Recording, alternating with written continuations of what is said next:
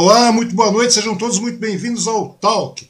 Eu sou Osmar Wang, seu anfitrião, e hoje o meu convidado da vez é enfermeiro, ele também é professor e o rapaz também é apresentador aí de um canal aí dentro do Facebook, né, das redes sociais. O meu convidado da vez é Flávio Silva. Como vai você, Flávio? Você vai bem, meu querido?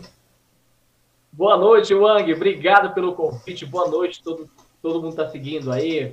Então, tem uma galera que vai acompanhar a gente aí, já pediu para mandar link, já acabei mandando. Wang, brigadão pelo convite. É, não sei o que você vai perguntar, mas enfim, pode mandar a pergunta que você quiser sobre qualquer assunto, não fuja de pergunta e vamos desenrolar isso aí.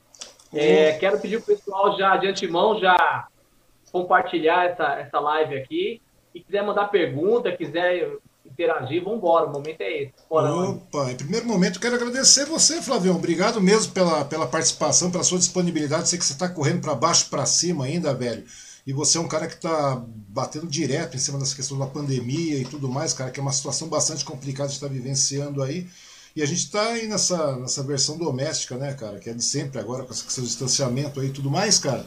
Uma coisa muito legal, velho. Apesar de todo, todo o entrave que deu aí, a gente está tendo que conversar faz um tempão já e não consegue, cara. Agora que calhou o dia, eu falei, não, vamos, vai atrasar, vai, mas vamos embora assim mesmo, cara.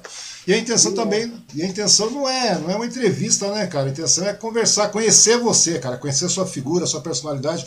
Você é bastante conhecido pela internet aí, cara. Todo mundo te conhece e tal, tudo mais. Muita gente, quer dizer. Mas tem muita, muita, muita gente. Nós temos só que Suzano são 300 mil pessoas. Você está morando em Mogi, né, no caso, mas você é de Suzano, não é verdade? E muita gente não te conhece, cara. Assim como muita gente não te conhece em Mogi. E a minha intenção é essa aí. Como é que começou essa história toda, Flávio? Como é que você. Você, é você nasceu em Mogi, é isso? Não, na verdade eu nasci na Vila Formosa, eu vim para ah. Suzano com 3 anos de idade. Uhum. É, fui criado em Suzano, aí aos 12 anos eu fui para Guaramirim, né? E aí fui Guaramirim, Suzano, uhum. e trabalhei no extinto, no extinto Mercado Guaió, que era tinha do, do, dos irmãos Ishimoto, que ficava, que hoje, que era a loja 1, que hoje tem a loja Besni ali, uhum. na Glicério, né? Ali era o Guaió. Opa, fiz propaganda aqui, foi mal. Não, tem problema, supermercado Guaió. Comprei muito lá também, cara. Comprei muito lá. Então, tinham três lojas em Suzano e três em Guianás. Enfim, aí foi meu primeiro emprego. Aos 14 anos fui carteira registrada também. E aí segui minha vida, tal, trabalhei como feirante, enfim, servi tiro de guerra em Suzano também. Né? Enfim, toda a minha trajetória foi em Suzano, né, cara? Estudei, me formei, tudo. E aos 24 anos, quando eu, eu tive o meu filho, é, eu acabei mudando para Mogi das Cruzes, né, porque a minha, a minha ex-esposa, a mãe do meu filho, é, era de Mogi, por uma questão de, de, comodidade também, né, eu acabei vindo para Mogi, mas eu nunca esqueci Suzano, não abandono Suzano, mesmo porque minha família toda é em Suzano, a minha história toda é em Suzano, meus amigos estão em Suzano, é, então, é, hoje, se você, assim, eu, eu, como diz a minha esposa, eu moro, é, é, aliás, eu vivo em Suzano e venho dormir com ela em Mogi, entendeu? Uhum. Pois é, cara, pois é, aquela coisa. Suzano é uma cidade muito receptiva, né, cara? Eu também, eu não sou de Suzano, eu não sou de Suzano, sou de Mogi, né, cara? Eu nasci em Mogi. Mas quando eu cheguei em Suzano, já fazem praticamente 30 anos, velho, você vê uma receptividade, né, cara? É uma cidade que você, tem, você vê que tem uma pujança, aquela coisa toda, o pessoal todo o entorno de. aquelas pessoas que você acaba conhecendo, cercando em Suzano, cara, você acaba fazendo amizades muito boas, né, cara? E a cidade, o comércio, você vê que é uma cidade é, é, é, que está como que chama, sempre despontando, né, cara? A gente está vendo isso agora também nessa gestão também, está acontecendo isso também, porque a gente ficou um tempão estagnado, né, cara? Isso começou agora a dar um, dar um up, né? A grande verdade é essa, não tem como a gente negar. Tem muita coisa, ah, tem, tem muita coisa certa, tem muita coisa certa, assim, cara, mas a verdade é essa, que a gente ficou um tempão estagnado aí e agora a gente começou a ver isso aí. Mas isso aí, cara, já é recorrente de Suzano, não é, cara? Porque é aquela coisa, você veio da Vila Formosa, acabou ficando em Suzano, né, cara? Jovem já. Que idade você tem, Flávio? Eu tenho 43. Cara, eu não sei porquê, cara. Eu olho para você, cara, você me lembra um cantor, cara. Eu não sei. Ah, todo Puta, cara, você me lembra um cantor, cara. Edson Cordeiro, velho. Edson Cordeiro. Tem gente que me chama de Edson até hoje. Tem médicos, Ver... né, amigos do meu, que me chamam uhum. de Edson. E ninguém entende o porquê. Aí depois que eu mostro a foto do Edson Cordeiro, aí eles falam. Verdade, é, realmente... cara. Vira e mexe. Eu falei, meu, esse cara é a cara do Edson Cordeiro, velho. É verdade. É, é coisa... tem, um... tem, um... jogador de futebol também que me fugiu agora. É... eu me fugi. Jogou no São Paulo, no Atlético Mineiro. Ah. Eu, eu, esqueci agora o nome dele. O pessoal também fala que eu pareço bastante com ele. Enfim, é. Mas Edson. Cordeiro eu gosto, eu gosto do cara. Edson Cordeiro é um cara muito talentoso, cara. Eu gosto muito dele. Eu tive os primeiros CDs do cara. Teve uma vez um, uma, um evento em São Paulo, ali na República do Líbano, é, chamada Parada da Paz. Né? Uhum. E aí eu fui nesse evento, e aí eu encontrei o Edson Cordeiro lá, e tipo assim, sabe, é, uma foto espelhada assim, eu olhei para ele, ele um clone, né, velho? Você parece comigo, tipo assim, é, nós nos reconhecemos um no outro, assim realmente tem uma, uma, característica bastante parecida. Agora não nem tanto que eu dei uma engordada, né? Então, mas quando eu era mais jovem era bem mais parecido, o rosto um pouquinho mais fininho, né? Uhum. É, e agora o cara tá cheio de tatuagem também, né, cara? O cara tá cheio de tatuagem, o cara encheu o brilho com tatuagem, tá tatuado até, sei lá onde mais, né, cara? Então, velho, mas vem cá, tá, eu tava perguntando pra você, cara, porque você é um cara bastante jovem, né? Que idade você tem, Flávio? 43. 43, velho? Pois é, cara. Antes da, da, sugestão do Edson Cordeiro aí, a gente não, chegou a falar da, da, sua idade, cara. Porque você não aparenta essa idade, porque geralmente as pessoas. A gente vê, é, é verdade, cara. Não tô falando pela questão estética e tal, tudo mais. Tô falando pelo, pelo pique, né? Pelo dinamismo, aquela coisa toda. Geralmente a gente começando a ficar mais velho, a gente fica meio sisudão, né, cara? Diferente. Aí você não, cara. Você mantém um ar bastante jovial, né, cara? A gente vê isso na, na, nas redes e tudo mais. Eu vejo que você é um cara bastante dinâmico, você é um cara é, muito próximo das pessoas aí. Tal, todo mundo que. A gente, é só abrir sua rede social que a gente acaba vendo isso, cara, entendeu? Então, ou seja, você tem muitos amigos tal tudo mais. E daí no final, cara, eu vejo que esse lado, você tem muita empatia pelo próximo, né? A grande verdade é essa, dá pra perceber isso aí. Eu gosto muito de gente, eu sempre trabalhei com gente, tanto é que a minha história, meu primeiro emprego foi no supermercado, então é, sempre em contato com gente, né? Eu sou enfermeiro de formação, e, e sou professor na área da saúde, né, atuo, sei lá, eu, às vezes eu estou como apresentador ou como uhum. comunicador, jamais jornalista, não, não, jamais teria audácia de falar que eu sou jornalista, não sou, tá? Uhum. Porque, para mim, jornalista quem tem que ter formação, tem que ter né, um outro tipo de saber que, que gabarita ele ser chamado de jornalista, mas no meu caso, não. Eu me enquadro mais como um, um comunicador, entendeu? Acho que me enquadro mais e eu gosto de gente, eu gosto de estar próximo de gente, cara. Eu gosto muito mesmo. Ao ponto de eu, de, de hoje, de eu dedicar minha vida a cuidar de pessoas, né? E a, a enfermagem, é, é, eu não escolhi a enfermagem, a enfermagem que caiu no meu colo e me pegou e me levou para esse caminho, né? Porque eu era metalúrgico, sabe? Inclusive, aquela, aquela, aquele batalhão que tem ali na, perto da Praça Padre Cícero, na Francisco Marengo, eu ajudei a construir eu ajudei a construir aquele prédio, aqueles galpões, é, criou uma empresa ali, eu entrei de servente de pedreiro, eu entrei para aquela metalúrgica, fui ajudante geral, passei para cortador e operador de máquina, e dali eu peguei meu dinheiro que eu fiz o curso de enfermagem, entendeu?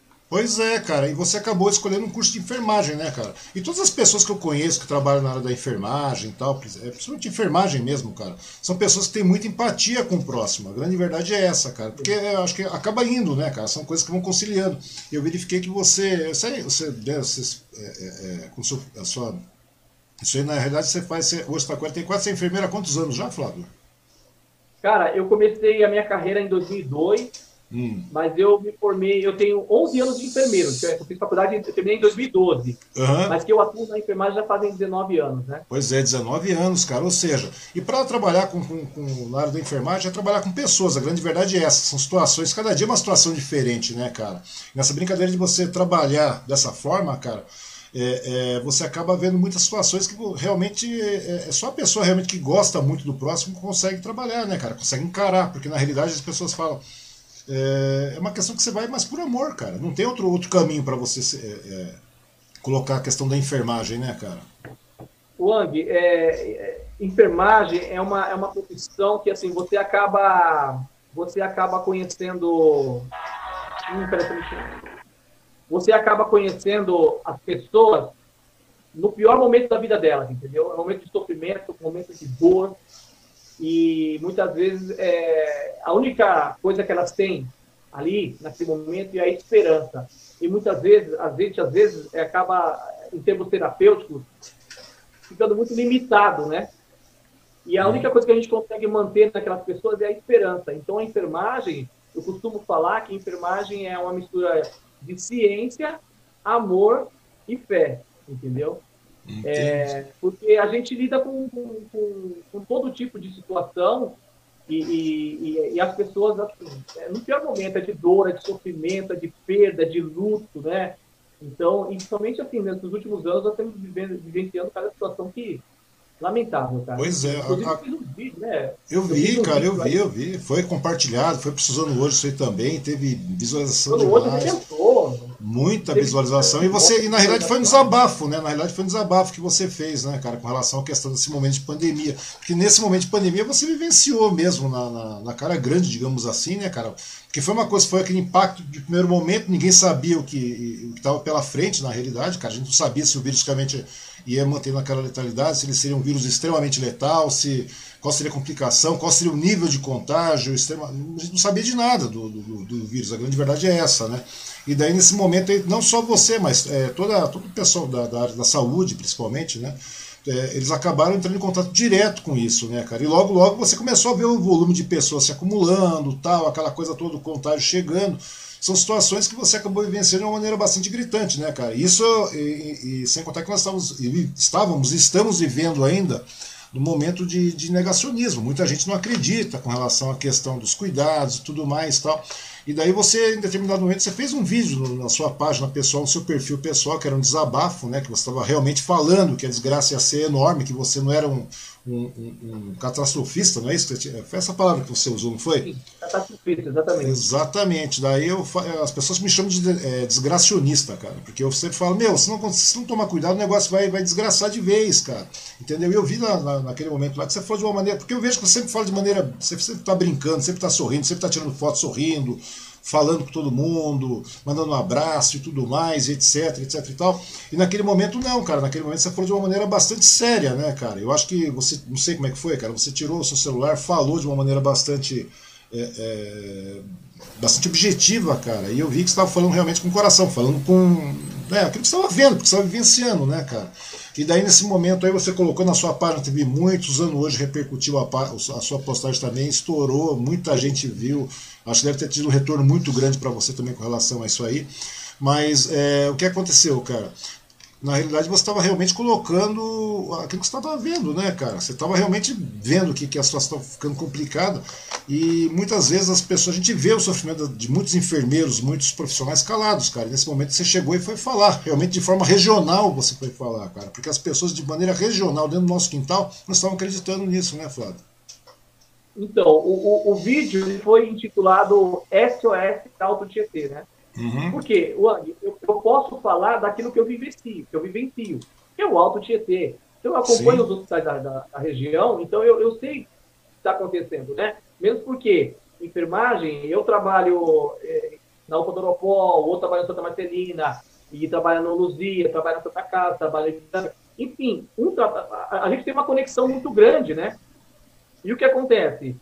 É, e aí é, é, eu via que a situação estava fora de controle. Eu passei uma situação eu, eu estava com os meus aparelhos aquele dia, eu estava com os meus respiradores todos ocupados e dois pacientes extremamente graves. A gente chama de pré-tubo, né? Ou seja, está uhum. pronto para ser entubado. E eu não tinha, eu não tinha ventilador para poder colocar esses pacientes, entendeu? E aquilo é desesperador, porque uma coisa é chegar a hora da morte, você luta contra a morte, mas enfim, chega uma hora que Deus puxa, não tem como lutar contra Deus. Né? Segurar, né? né é a vontade de Deus. Mas assim, pelo menos ele teve a dignidade, né, de ter uma teve uma morte digna e foi feito, foi utilizado todos os recursos, foi feito tudo por essa pessoa. Infelizmente, não deu. Tudo bem, né? É uma vida que se vai, mas teve uma morte digna. Agora, na situação que eu me encontrava ali, eu, eu morri de medo, porque eu não queria ver ninguém morrer por falta de aparelho, entendeu? E aí eu via dentro da cidade manifestações, carreatas, parreatas, é, sei lá. É, você todas, é, são todas essas manifestações é, é, pró-trabalho. O Andy, é, é, uma coisa que, assim, é, é, é, muita imbecilidade, cara. Os hospitais estão lotados e as pessoas começam. Pô, sai para trabalhar, vai estudar, tenta levar a vida mais próxima do, do normal. Mas essa, essa à toa, alguém vai morrer. O, Ang, eu vi pessoas é, é, morrendo que não precisavam morrer, entendeu? Sim, eu vi. É, por falta de, de, de adesão ao tratamento médico, alguma coisa assim, entendeu? Uhum. Então, naquele momento, realmente foi um desabafo. É, talvez é, é, as pessoas mais próximas a mim, elas tenham ficado um pouco mais impactadas, porque, como você disse, eu sou uma pessoa muito extrovertida, eu sou muito brincalhão nas redes sociais, eu sou assim, é o meu jeito, né? Só que dentro do meu trabalho existem vários Flávios. Existe o Flávio dentro da sala de aula, existe o Flávio dentro do hospital, existe o Flávio na rede social e entre amigos. Sim, claro. Entendeu? Eu consigo separar muito bem essas coisas. E quando e assim, as, as pessoas estão próximas a mim, normalmente elas me veem no momento de contração, no momento de folga. Eu tô, não estou em sala de aula, eu não estou uhum. em hospital. Eu não tenho por que ser aquela, aquela coisa séria, entendeu? É a minha vida. Mas quando, como diz alguns, alguns amigos Flávio, quando você fala sério, você assusta entendeu? Talvez por isso que tenha dado tanta visibilidade. Aí o Suzano hoje foi, pegou o vídeo, jogou nas redes sociais, cara, explodiu. Minha caixa de e já encheu, é, é, é, mídias aí da, da região entraram em contato comigo, querendo que eu desse entrevista. Eu falei, eu não vou dar entrevista, não. Quer ajudar? Quer ajudar? Cobra a, a prefeito, cobra governador. É, cobra os municípios, cobra, os governadores, né, cara? Faça uma pressão, exatamente, faz uma conscientização maior, né, cara? Porque a grande verdade é essa, não foi um trabalho conjunto, Flávio. É, a gente vê que a mortandade tá, é grande, cara. O negócio é gigantesco, cara. E eu fico imaginando quantas pessoas deve ter visto, né, cara, partirem assim, é, por uma questão que é aquilo que você falou, né, cara? Poderia ter sido evitado, né, cara? Muitas pessoas acabam nessa brincadeira de, de deixar. E muitas pessoas também, Flávio, é uma coisa bastante interessante, cara. Muitas pessoas, além de terem é, é, é como é que se diz, é, parentes, familiares, cara, em óbito devido a essa questão dessa pandemia, cara, muitas pessoas mesmo assim continuam na, na, na falácia de acreditar em tratamento precoce e mais não sei o que, um monte de besteirada, cara, que a gente vê que comprovadamente não tem resultado, velho, é aquela velha situação. Ah, a pessoa fala, ah, estamos testando ivermectina, tudo bem, cara, continue testando, a hora que tiver realmente resultado conclusivo, utiliza, porque na realidade, velho, até, que não tá falando, até sei lá, cara, in vitro, qualquer coisa resolve resolve, cara. Teste in vitro mata tudo, cara. Concorda comigo? A grande verdade é essa. Sim, sim. Hoje eu fiz até uma, uma, uma provocação na minha, no meu perfil do Facebook. Não era aquela brincadeira, cara. Às vezes eu, eu, eu, eu provoco o lado A, lado B, uhum. e fico em casa dando risada. O pessoal batendo em mim, me xingando, me ofendendo, e eu dando risada. Porque eu gosto, eu sou assim, entendeu? Eu sou um pouco provocativo mesmo. Tanto quanto né? polêmico, Foi... né, cara? Ah, é, ah, enfim, mas enfim, né? Eu coloquei lá eu, essa, essa situação aí, e, e, o que acontece? Eu posso, assim, tentar ser bem breve para tentar explicar Sim, esse claro. da ivermectina? É, não, a grande, a grande verdade é essa, cara, porque, vamos ser bem prático, porque você é um cara que vivencia, você está todo dia vendo isso, você já viu o cara com brioco cheio de cloroquina lá, cheio de vermectina, e o cara tem que ser entubado, velho. A grande verdade é essa. Ah, eu já estou tomando vermectina há três meses, está entubado. Bom, quantas vezes, não, quantas pessoas eu vi, cara? Eu vou tentar explicar assim, de uma forma bem breve para não tomar muito tempo. Veja bem, ó. Como que surgiu esse negócio da, da cloroquina? Exatamente na China, tá? Surgiu na China. Um, um grupo de pesquisadores chineses lá é, viu que, que, a, que, a cloroquina poderia é, diminuir a replicação viral. Pois bem, mas ficou lá na China, como tudo ficou muito né, enclausulado ali. E o que aconteceu? Um cientista francês pegou essa ideia e Pô, aí já é a Europa, já não é mais a China, já é a Europa. Só que esse cara, aí esse cara chegou e, e, e, e publicou um artigo uhum. dizendo que a cloroquina, sim, diminui a replicação viral, consegue combater o coronavírus. Tudo bem, isso explodiu no mundo, só que aí é, cientistas japoneses, cientistas ingleses, dos Estados Unidos, vários países do mundo pegaram a ideia do cara e começaram também a a fazer essa, essa, essa pesquisa. Uhum. Só que nenhum deles, nenhum deles conseguiu chegar nem perto do resultado do cara. Como que pode a, a, a, as maiores potências do planeta pesquisando, fazendo a mesma linha de pesquisa do cara e não consegue chegar nem perto? Tem alguma coisa errada. A, a, ciência mundial começou a apertar esse cara. Como é que você fez? Como é que você fez? Como é que e assim começou até que ele não aguentou a pressão, Wang, e acabou admitindo que ele manipulou o resultado. Esse, esse, esse cara é um mau caráter, né? Esse cientista, se é que pode chamar de cientista, ele manipulou o, o resultado, ele tirou alguns elementos para favorecer aquilo que ele queria, ou seja, tornar-se um ícone por ter descoberto a cura para o coronavírus. E aí, quando isso caiu na, na, na, na ciência, na parte médica, aí, uhum acabaram falando que realmente a cloroquina não tem eficácia. Tanto é que a, a, a Associação Brasileira Médica acabou até pedindo, emitiu uma nota pedindo para que os médicos abolissem, né, banissem isso, a cloroquina no tratamento do coronavírus. Isso uhum. é fato, tá? Não é história de Facebook e de YouTube. Isso é fato. Bom, cloroquina então encerra por aí. A ivermectina. Como é que surgiu a ivermectina? Foi o seguinte, pegar, assim, os caras testaram uma porrada de medicamento.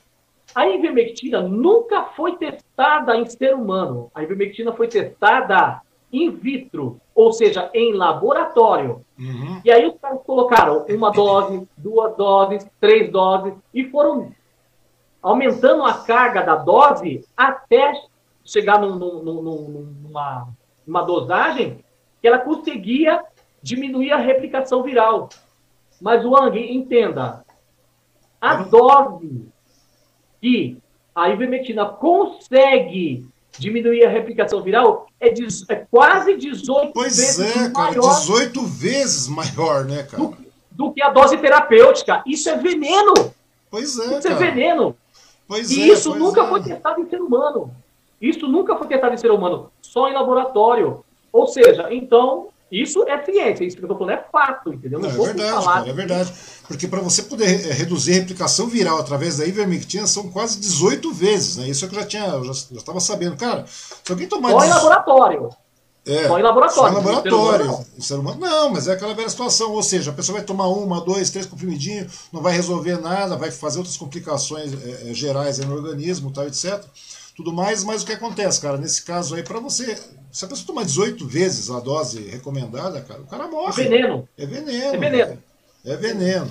Mas é bem a diferença aí, entre A diferença entre o medicamento e o veneno é a dose, é a dose via, né? É verdade, cara. Bom, deixa eu verificar aqui. Está chegando bastante pessoas aqui. Deixa eu ver aqui. O Biel Souza está no YouTube. O Flávio é uma pessoa sensacional. E hoje deu certo para que eu assista essa live. Boa noite, Osmar. Boa live para vocês. Boa noite, Biel. Obrigadinho, Biel. Obrigado, garotinho. Valeu. O Biel continua perguntando, Flávio, quando você decidiu ser enfermeiro e por qual motivo é, acredita que teve essa vocação? Né? Já fazem um tempão aí, né, cara? 19 anos, essa brincadeira toda. E a, e, a, e a, motivação realmente é aquela questão da empatia, né, Flávio? Não tem outro caminho, né, cara? Empatia, amor ao eu próximo, sempre, gostar de gente, né, cara? Gente. Eu sempre gostei de gente. E nessa empresa que eu trabalhei, lá, que fica hoje é um batalhão da, da Polícia Militar ali na perto da Padre Cícero, uhum. eu vivia dentro do balcão. Eu estava crescendo profissionalmente dentro da empresa, mas eu ficava dentro do balcão manipulando máquina. Isso estava me corroendo, entendeu? Eu precisava estar no meio de gente. Entendi. E aí eu acabei me desligando da empresa e, e, e aí eu falei, o que, que, eu vou fazer na minha vida? O que, que eu posso fazer para trabalhar com gente? Eu quero estar no meio de gente. Uhum. E aí a minha ex-sogra, ela era copeira da Santa Casa de Monte das Cruzes. E aí eu perguntei para ela, como é que é a enfermagem? Como é que é esse, esse, esse, essa profissão? Aí ela comentou comigo, falei, na época, sogra, vou fazer isso. É isso que eu vou fazer o resto da minha vida. E associa tudo que eu gosto, entendeu? Tá em contato com gente, tá ajudando gente. E, enfim, aí eu, foi, assim, foi assim que surgiu a, assim, a enfermagem da minha vida. Assim que foi a enfermagem na sua vida, né? É, a Beatriz Medina também está conosco aqui. Boa noite, Wang. Boa noite, Flávio. É, ah, onde você atua hoje, Flávio? O Flávio é multinível, multimídia, o cara. E o cara tá, você está trabalhando em quantos? Você trabalha em quantos UBS aí, Flávio? Na verdade, eu trabalho na UPA do Oropó. Falar nisso, uhum. eu quero mandar um beijo bem grande para todo mundo da UPA do Oropó, meus guerreiros, meus queridos. O Luzia de Piumelo não está atendendo porta, viu? Então, as UPAs de Mogi, a UBS, a UPA do Oropó, a UPA do Rodeio, a UPA do Judiapeba e a UBS do, do, do Jardim Universo está segurando toda a onda, toda a onda, tá? Então, UPA do Oropó, um beijo para todos vocês. Eu, eu lá trabalhando na, na, na, emergência, na observação e na triagem. Uhum. Quero mandar um beijo enorme também, Wang, para o pessoal do Santa Marcelina de Itacoacetuba. Eu amo aquele lugar. Trabalhei como auxiliar de enfermagem, hoje retornei como enfermeiro. Estou na UTI geral, no terceiro andar. Uhum. Um grande beijo para todos vocês, principalmente para a minha equipe da UTI, que são verdadeiros guerreiros, pessoas que eu amo de paixão e tenho muito orgulho de fazer parte da equipe dessas pessoas. Então, hoje eu estou na UPA do Oropó, por enquanto, uhum. e na UTI da Santa, da, do Santa Marcelina. Tá certo. E a Beatriz continua perguntando: é, você já teve Covid também, Flávio? Cara, você acredita que eu não consegui. Eu não consegui. É, eu não parece que é um prêmio, né, cara? Eu não peguei Covid. Olha, fiquei exposto é, é, tantas vezes, né? Porque eu uhum. trabalhei no hospital de campanha de Suzano, né? Inclusive, deixa eu deixar minha homenagem aqui à Sueli. A Sueli foi minha técnica de enfermagem, uma pessoa que eu vivi, que eu, eu, eu, era próxima a mim, né? Que era do Jardim São José em Suzano. É, e acabou falecendo. Fez um ano, agora, semana passada, semana retrasada, faz um ano que morreu a, a Sueli a única profissional de, da saúde a ter morrido no hospital de campanha. Uma pena Sim, ninguém ter lembrado disso, eu me lembro, né? eu me lembro desse, desse fato. Ninguém lembrou dessa moça, então eu quero deixar aqui a minha homenagem a ela, a toda a família dela, aos filhos dela, né, que, que, que, ficaram aí. É uma, um, um, absurdo ninguém homenagear essa profissional. Trabalhou, é, é, morreu é, exercendo a sua profissão com muita garra. É, então, Sueli, onde você estiver, esteja em paz, tá bom? Você cumpriu a sua missão, que Deus tenha te recebido de braços abertos, você esteja nos ouvindo, nos ouvindo agora e que você esteja em paz. Tenha orgulho da profissional que você foi, tá bom? Você conseguiu, você junto com a gente conseguiu salvar muitas vidas. Então, Sueli, que Deus te abençoe eternamente, tá bom? E eu não peguei Covid, cara. Não peguei Covid, tá? É... Embora totalmente exposto, porque o hospital de campanha era só Covid, uhum. mas eu não peguei ainda não. Pretendo não pegar. Que bom, né, cara? Agora também você está imunizado, né, Flávio? Você acabou se imunizando já também. Né? Eu tomei, tomei duas doses da Coronavac, não senti reação nenhuma, estou super bem. Se precisar tomar mais 10 doses, eu tomo. Tentar mais mil vacinas do mundo, eu tomo. Eu acredito no Instituto Butantan, um instituto centenário que não verdade, tem nada verdade. de carbono. Verdade, verdade. Hoje mesmo, né, cara? Inclusive acabou atrasando um pouquinho que fui levar minha esposa para vacinar. Falei para você, né, cara? Porque hoje parece que não, cara, mas é, ela entrou no público-alvo, né, no, no, target lá da vacinação. Eu falei, vou levar. Até encontrei o secretário lá, o, Rodrigo também. Não tive oportunidade de conversar com o Rodrigo, mas eu vi o Rodrigo lá, o prefeito, e conversei com o Pedro Isch, né? Vai ter mais novas viradas aí de vacinais, né, tal.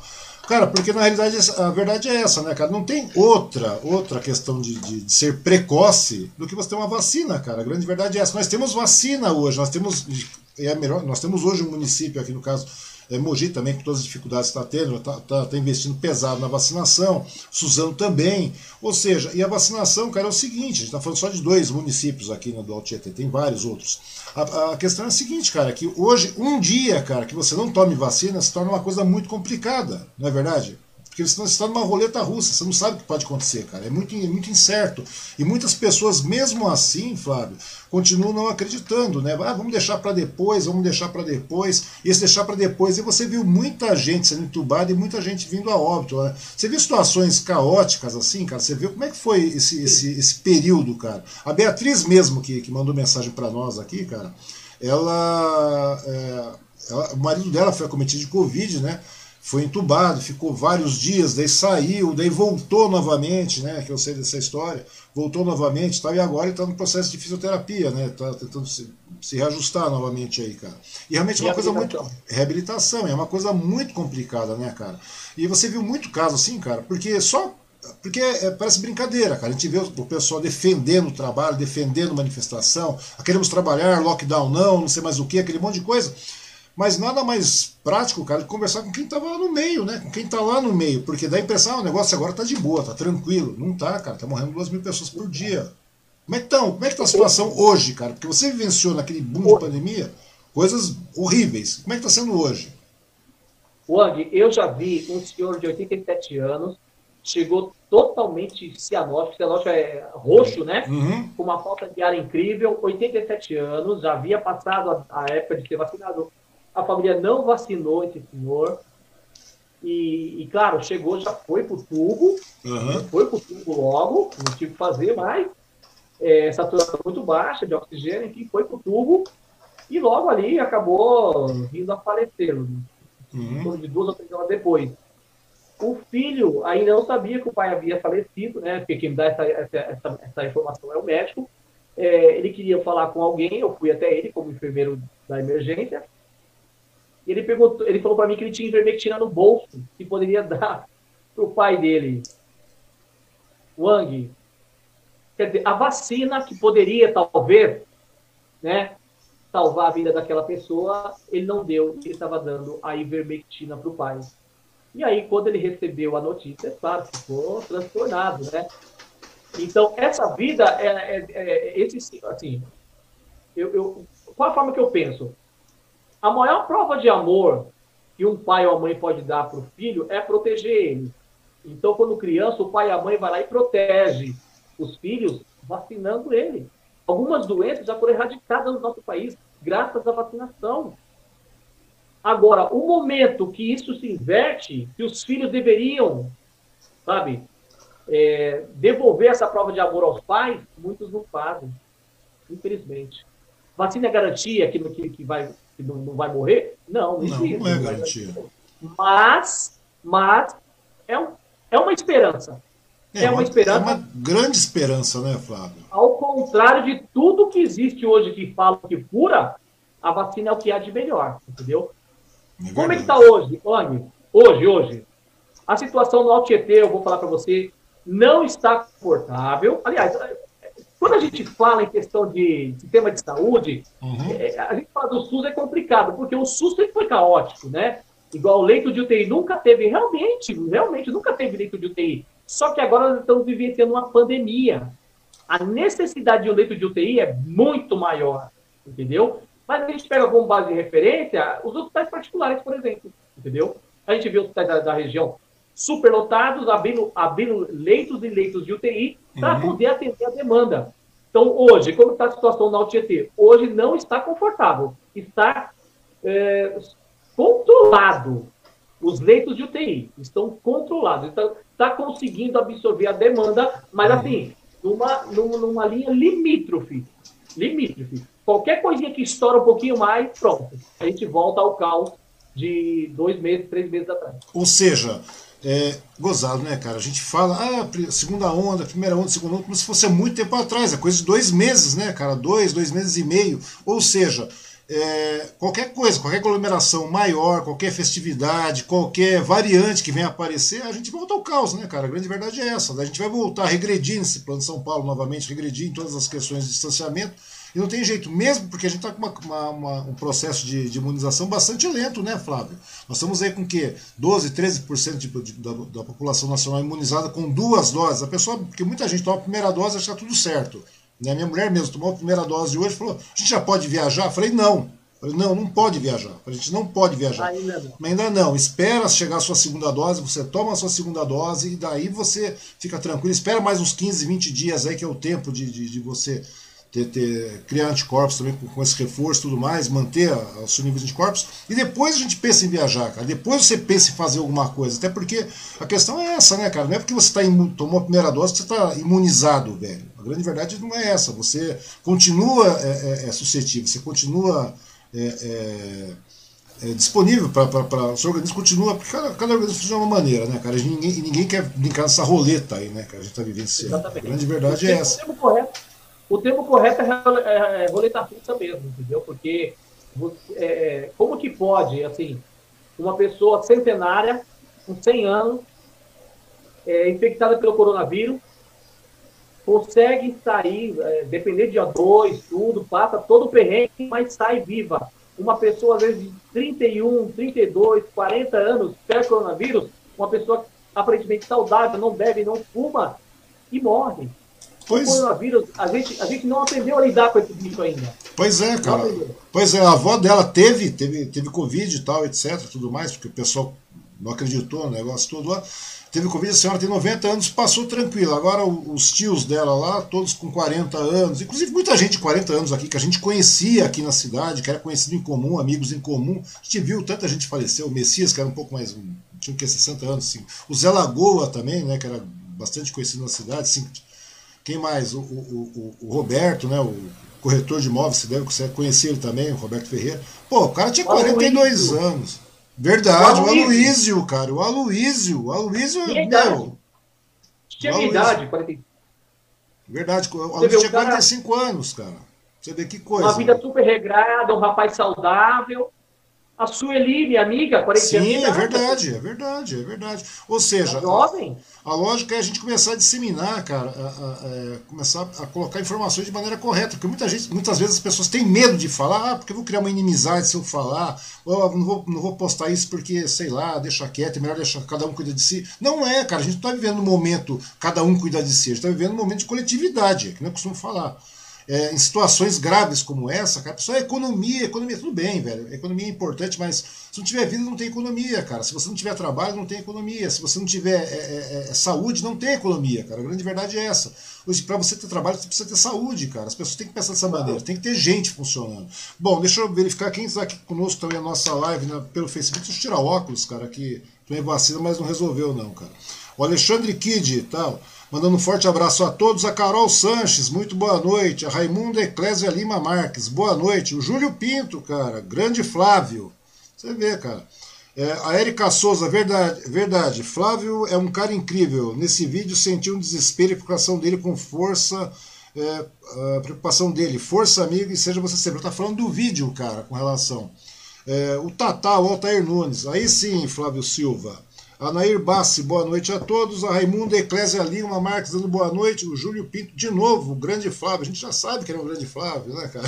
O Flávio é um figura. Oi. Você me colocou numa roubada hoje, porque, ó, olha, olha, olha as pessoas, ó. Ah. Eu não sei exatamente a ordem, mas Júlio Pinto, hum. André Dourado, Anderson Magalhães com Emanuele e depois eu, imagina. Pô, é uma baita responsabilidade. Nada, Só cara caiu o Flávio Silva aqui, pô, é Flávio... muita resposta, cara. Nada, cara, nada. A gente já tinha que ter conversado faz tempo, cara. Que infelizmente esse período de pandemia, que também foi uma questão. Eu sei que você estava correndo, cara, e vira e mexe seus, seus, seus, seus turnos estavam sendo diferenciados. Ficou bastante complicado. 18 porque... horas por dia. 18 horas por 18 dia. 18 horas por dia, cara. Ou seja, tem que gostar muito, tem que ter muita é muito pique, né, cara? É a verdade é essa. O Cristiano Cardoso está perguntando, Flávio, você não acha que boa parcela da população brasileira está banalizando diariamente o número de vítimas fatais pelo Covid? Sim, sim. Existe sim essa banalização. Na verdade, a pandemia, eu não sei se, como é que é em outros países, mas no Brasil politizou-se muito isso, né? Uhum. E o que acontece? O grande problema é que nós estamos vivendo é que assim, o negócio está muito polarizado, né? Tipo, é, negócio de direita e esquerda, e assim, as pessoas deixaram de, ser cidadãos e, e, passaram a ser torcedores. E torcedor, meu amigo, ele é passional, ele é emocional, não adianta. Você pode apresentar o que for aqui para a pessoa, ela não vai aceitar. Wang, eu sou corintiano. O Corinthians está um lixo. O time é um lixo. Mas só eu posso chamar ele de lixo. Ninguém pode falar que meu Corinthians é lixo, você entendeu? Isso é passional, isso é amor, isso é torcedor. Então, o que acontece? Essa politização da pandemia acabaram colocando torcedores em lados opostos. E, meu amigo, não há ciência, não há razão, não, há, não existe nada que faça com que as pessoas entendam. Né? Uhum. Por outro lado, a, a, a, o braço de ferro entre os políticos também, cara, acabaram com isso, sabe? tornaram a, a, vacinação um verdadeiro palco para. Para politicagem pura, né, cara? Virou uma politicagem sem tamanho, cara. Virou uma politicagem. o que fizeram, ó, o que fizeram com a primeira dose da vacina na cidade foi um absurdo. Tornou isso um evento, pelo amor de Deus. Eu acho isso ridículo. E aí eu falo de todos os prefeitos, todos os governadores. A primeira pessoa a ser vacinada. Ah, para, meu. Eu achei isso ridículo, entendeu? E, ao meu ver, uhum. isso é ridículo, cara. Mas, enfim, a, poli, a, a politização. A gente chegou no estágio de politização, né, Flávio? Que até a, a primeira vacina disponível, que era a, a Coronavac, pô, o pessoal já começou a desmerecer e não sei mais o quê. Pô, a Coronavac tem uma eficácia muito boa, cara. Você tá falando de 58%. É ótima, velho. É ótima. Então, é, mas chega a 100%, velho, para evitar uma, a possibilidade de evitar um óbito. E você viu como é que a pessoa desmoralizou a questão do trabalho em cima da Coronavac do Instituto Butantan, cara? Tudo bem, teve lá o, o Dória marqueteiro, que o Dória realmente é um marqueteiro, cara, entendeu? Mas é, é aquela velha situação, mas nós tivemos um pontapé inicial, senão quanto mais pessoas teriam ido a óbito, cara? A grande verdade é essa. Né? Então, verdade, pô, você vê onde, onde chegou o estágio da coisa, cara, da politização, da politicagem, cara. A gente só vê, só viu gente é, é, é, Meu, eu, eu, começava a ver o número de óbitos, cara. De repente eu tava vendo como tava ficando lá no, no, no México, né? No, se não me engano, foi no México que tava tendo isso aí, na Itália morrendo gente de, de rodo, cara. Pessoal começando a ser enterrado em vala, velho. Se não tivesse. A, vamos falar a verdade, se tivesse o Coronavac pelo Butantan, cara. Ah, tem 50, 60% de eficácia. Meu, tá ótimo. Tá ótimo, você não, não tem nada. Assim, o que as pessoas não entendem é 50 e poucos por cento nos casos leves. É Sim. 70%, 80% nos casos moderados e 100% no caso, nos casos pois graves. Pois é, cara, é isso que eu estou falando. As não entendem. Eu conversei a com a maioria, a maioria, ó, Wang, a maioria das pessoas, às vezes pega coronavírus e nem sabe, e, e, e quando pega, tem sintomas gripais leves. Só que o Brasil, qualquer coisa que acontece no Brasil, pelo tamanho do Brasil, tá? Qualquer coisa que acontece, sempre vai ser quinto, terceiro, quarto do mundo. Existem países na Europa que têm 5 milhões de habitantes, 10 milhões de habitantes. O Brasil tem 215 milhões. Verdade. Então tudo aqui é. Tudo aqui é, é superlativo, né, cara? Tudo vai para o superlativo, não é verdade? Exatamente. Seja... O Brasil sempre vai estar no quarto, quinto, é, sempre vai estar. E quando eu falo em vacina, vacinou 10%, mas 10% do Brasil é, sei lá quantos países da Europa, você entendeu? Sim, então, é, claro. É, no Brasil é tudo mais complexo. Por isso que eu, eu acho que o maior erro foi politizar essa pandemia. Né? Pior ainda, pobre, pobre que não tem leito de UTI garantido, é, garantido caso venha necessitar, ficar apoiando esse tipo de coisa, cara. É um absurdo isso aí, cara. Eu falei, meu, o que está acontecendo com a população, cara? Sabe? É aquilo que você falou, parece que vira uma torcida. Né? o cara, se você vai contra isso, você é um cara de esquerda. Automaticamente você falar, você é um cara de esquerda, Flávio. Pô, você está defendendo é, isolamento, você está defendendo isso aqui, você é coisa de vagabundo, esquerdista, não sei. Não, velho, é questão de lógica, é, racionalidade. É questão de racionalidade, cara. É, é complicado. Eu, cara, tem umas horas que não dá para acreditar. Quem mais está falando aqui? A Michele Coelho. É, trabalho na Santa Casa de Mogi, setor de gas, gasoterapia. Fazia desinfecção de todos os materiais do UPA Oropó e do hospital. Tenho contato, direto com material, tenho contato direto com o material da Covid e graças a Deus eu não peguei Covid, cara. Obrigado, Guerreira. Valeu. Essa é a Michele Coelho. E a Beatriz Medina está fazendo uma outra pergunta. Uma pergunta pessoal, Flávio. Se você estiver com algum. É, a Beatriz, a Beatriz Medina. Pergunta pessoal, Flávio. É, se você estiver com alguém da sua família com Covid, o que você faria de imediato? Faria, bom, uma vez estando com coronavírus, eu isolaria essa pessoa, né? Para não contaminar outras pessoas. E, acompanha, e iria acompanhando a, a, e sintomas. Qualquer sinal de gravidade respiratória levaria ao médico. É isso que tem que fazer. Ou seja, na realidade é, é, o trâmite padrão, né, cara? A pessoa está constatado que está com Covid, etc, tal, fez teste, está com Covid, meu amigo. Então é o que acontece. Isola a pessoa. Isola a pessoa, espera lá né, os 10, 15, 12, 20 dias, que é, que é o período que tem que, que, que, que, aguardar, né, cara? Porque cada pessoa evolui de um jeito diferente, né, cara? É aquilo que você falou, muitas vezes é um sintoma gripal, o cara vai ter uma coriza, o cara vai ter um resfriado, o cara vai, o cara vai ter um espirro, alguma coisa do gênero.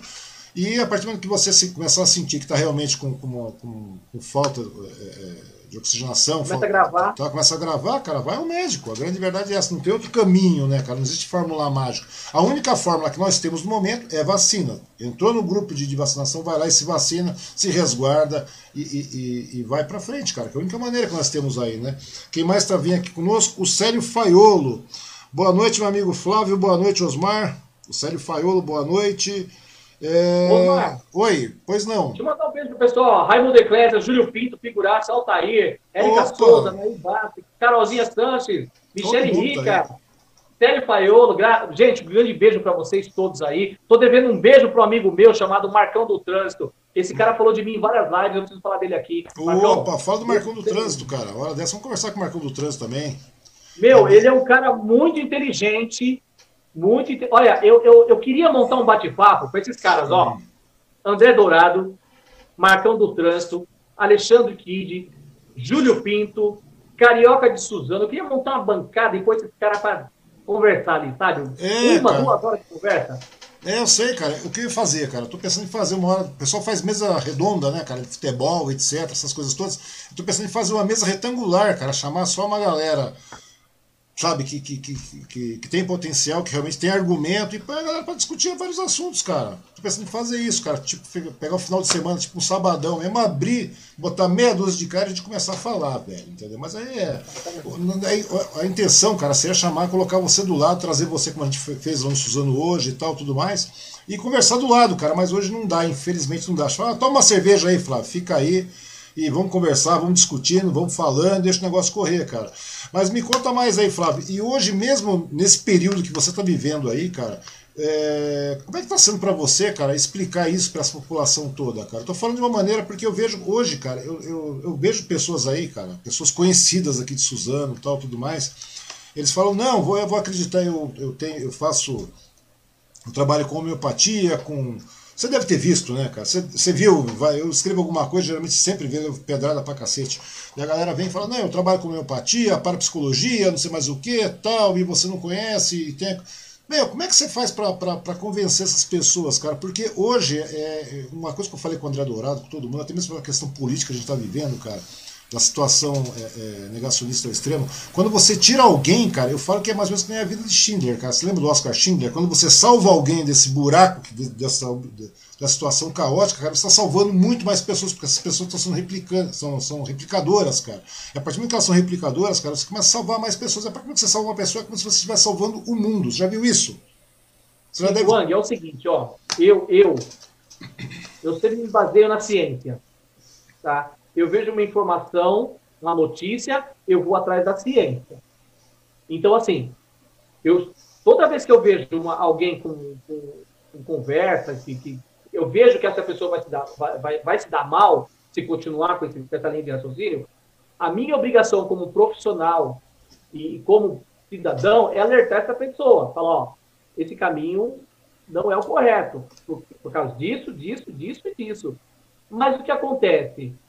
É, a pessoa tem o direito, eu, sei, eu, nunca vou tirar o direito dela de decidir. Uhum. Entendeu? Se a pessoa tem um câncer e eu falo para ela, ó, esse, essa quimioterapia pode curar você desse câncer, e ela falar, eu não quero isso aí, é ela que siga o caminho dela, entendeu? Ela tem o direito de fazer isso. Mas a minha obrigação como cidadão, como profissional, eu sempre vou exercer. Agora, cabe a pessoa decidir não. E independente da resposta dela, eu vou respeitar.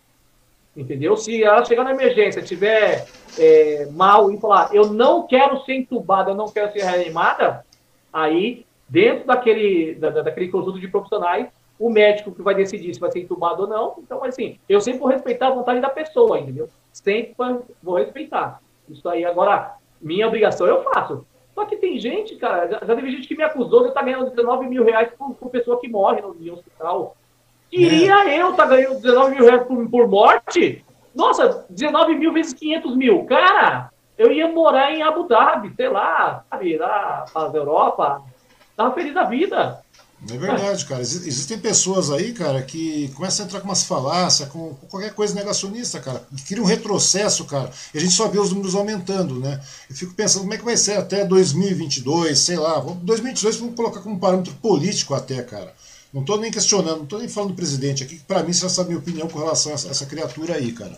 Mas é, eu estou imaginando. Mas se quiser falar também dele, eu falo, o Não, Biel, não, não, mas. O Biel está falando da gente. Então, não, para mim é um cara negacionista. O cara é um retrocesso, realmente. É, é, é, é cara, não, não, tem palavra para descrever o cara. Eu chamo o cara de excrementíssimo porque é uma coisa absurda, cara, o que está acontecendo. Inclusive hoje, né, cara? Hoje mesmo estava conversando com, com o Pedro Ixo lá, estava falando, pô, vocês vão fazer novas campanhas vacinais, mais viradas vacinais? Sim, nós vamos virar 30 horas, não sei mais quantas horas, como viraram 35 horas, né?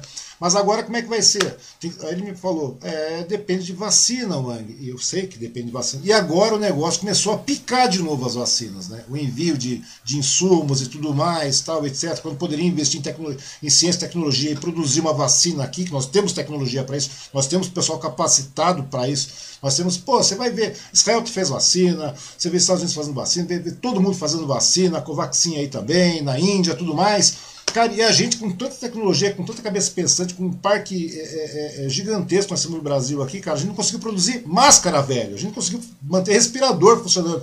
Por quê? Porque que, que dirá de ciência e tecnologia, cara, para poder produzir vacina. Se nós tivéssemos isso aí, cara, nós estaríamos num pique. Mas você vê, é, o negacionismo é constante, a gente vê pelo presidente o que está acontecendo.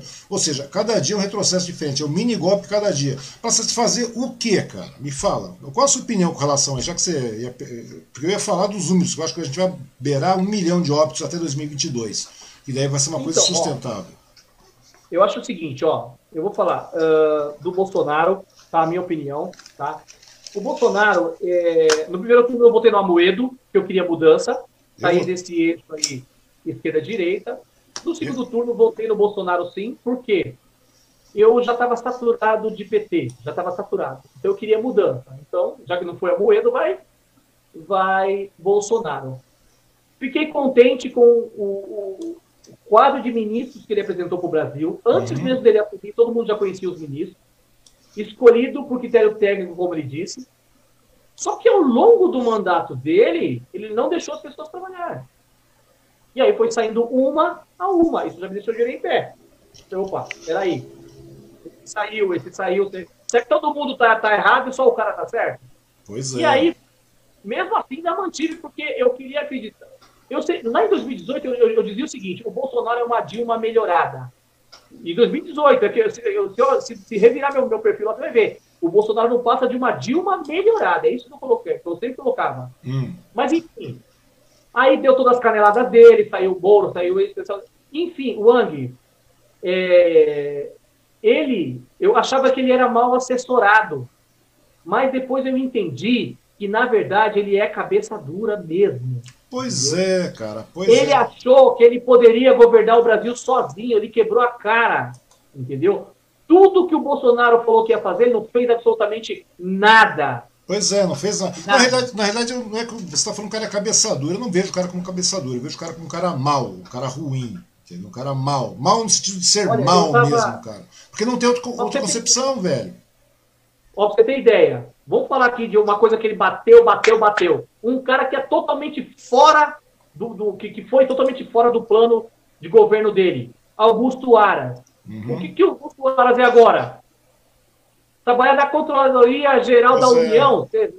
Né? Enfim, o que, para quem não sabe, o que, que, isso, o que, que a, a, a, esse órgão faz? Junto com o STF e com o STJ, eles pegam é, denúncias, juntam provas, montam um inquérito para investigar. Agora Sim. ele fala: como pois é que é. eu nomeio você e você vai me investigar?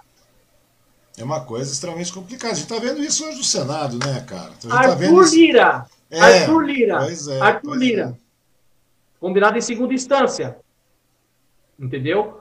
Outra coisa, vamos falar de privatização? A Constituição ela, ela permite que haja privatização. Sim. Um dos grandes, um dos grandes, é, sei lá, é, um do, do, dos grandes, uma das grandes promessas que o Bolsonaro fez foi desastre desestatizar, né, que fala, desculpa. Uhum, desestatizar. É, Isso, esse, esse, essa palavra errada, uhum. essa palavra complicada. Sabe o que aconteceu até agora? Nada. Pois é. Existem algumas que não podem ser privatizadas, como Petrobras, qualquer coisa que envolve petróleo não pode, Banco do Brasil não pode, Caixa Econômica Federal não pode, algumas não podem. A maioria das estatais podem e nem precisam passar pelo parlamento, só com decreto. Pois Sabe o é, que aconteceu? Cara.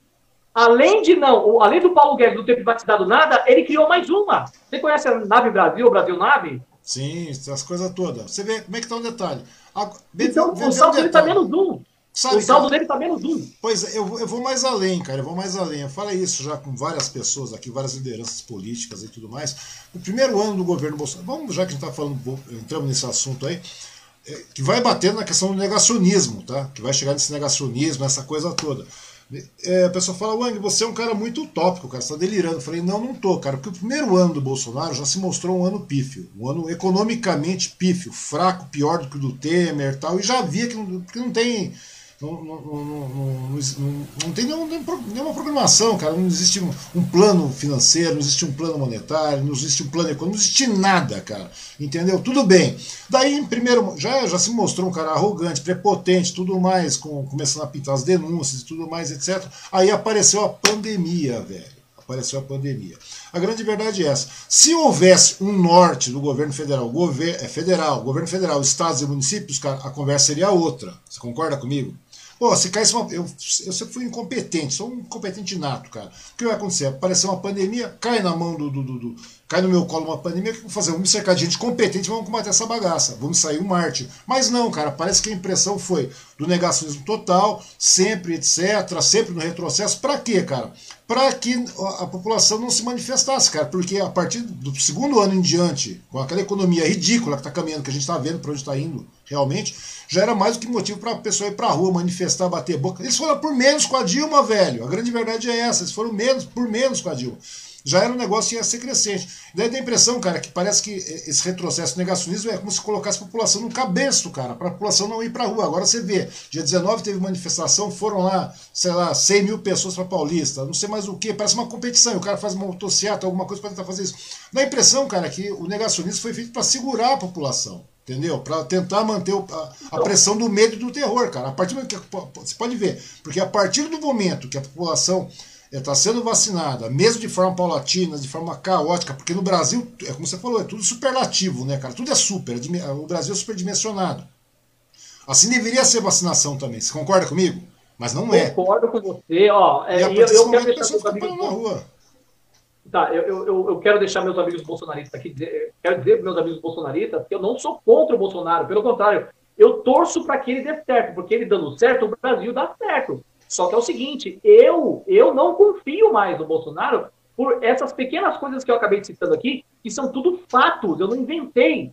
É verdade, são fatos. verdade. E a, e a gente fatos. vê hoje, a gente vê hoje. Agora, é, outro dia atrás eu perguntei, você tá falando sobre privatização, né? Eu falei, pô, perguntei pro pessoal, perguntei no meu perfil, por que, cara, vamos privatizar a Eletrobras? Por que você acha que é, você é a favor da privatização da Eletrobras? Sim, por quê?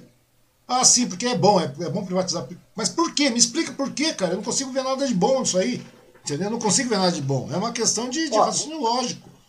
Você, você, você lembra da telefonia? Você, Sim, claro. na década, década, de 80, de 90, só tinha telefone em casa quem tinha dinheiro. Era um, Sim, era uma concessão. Era caro.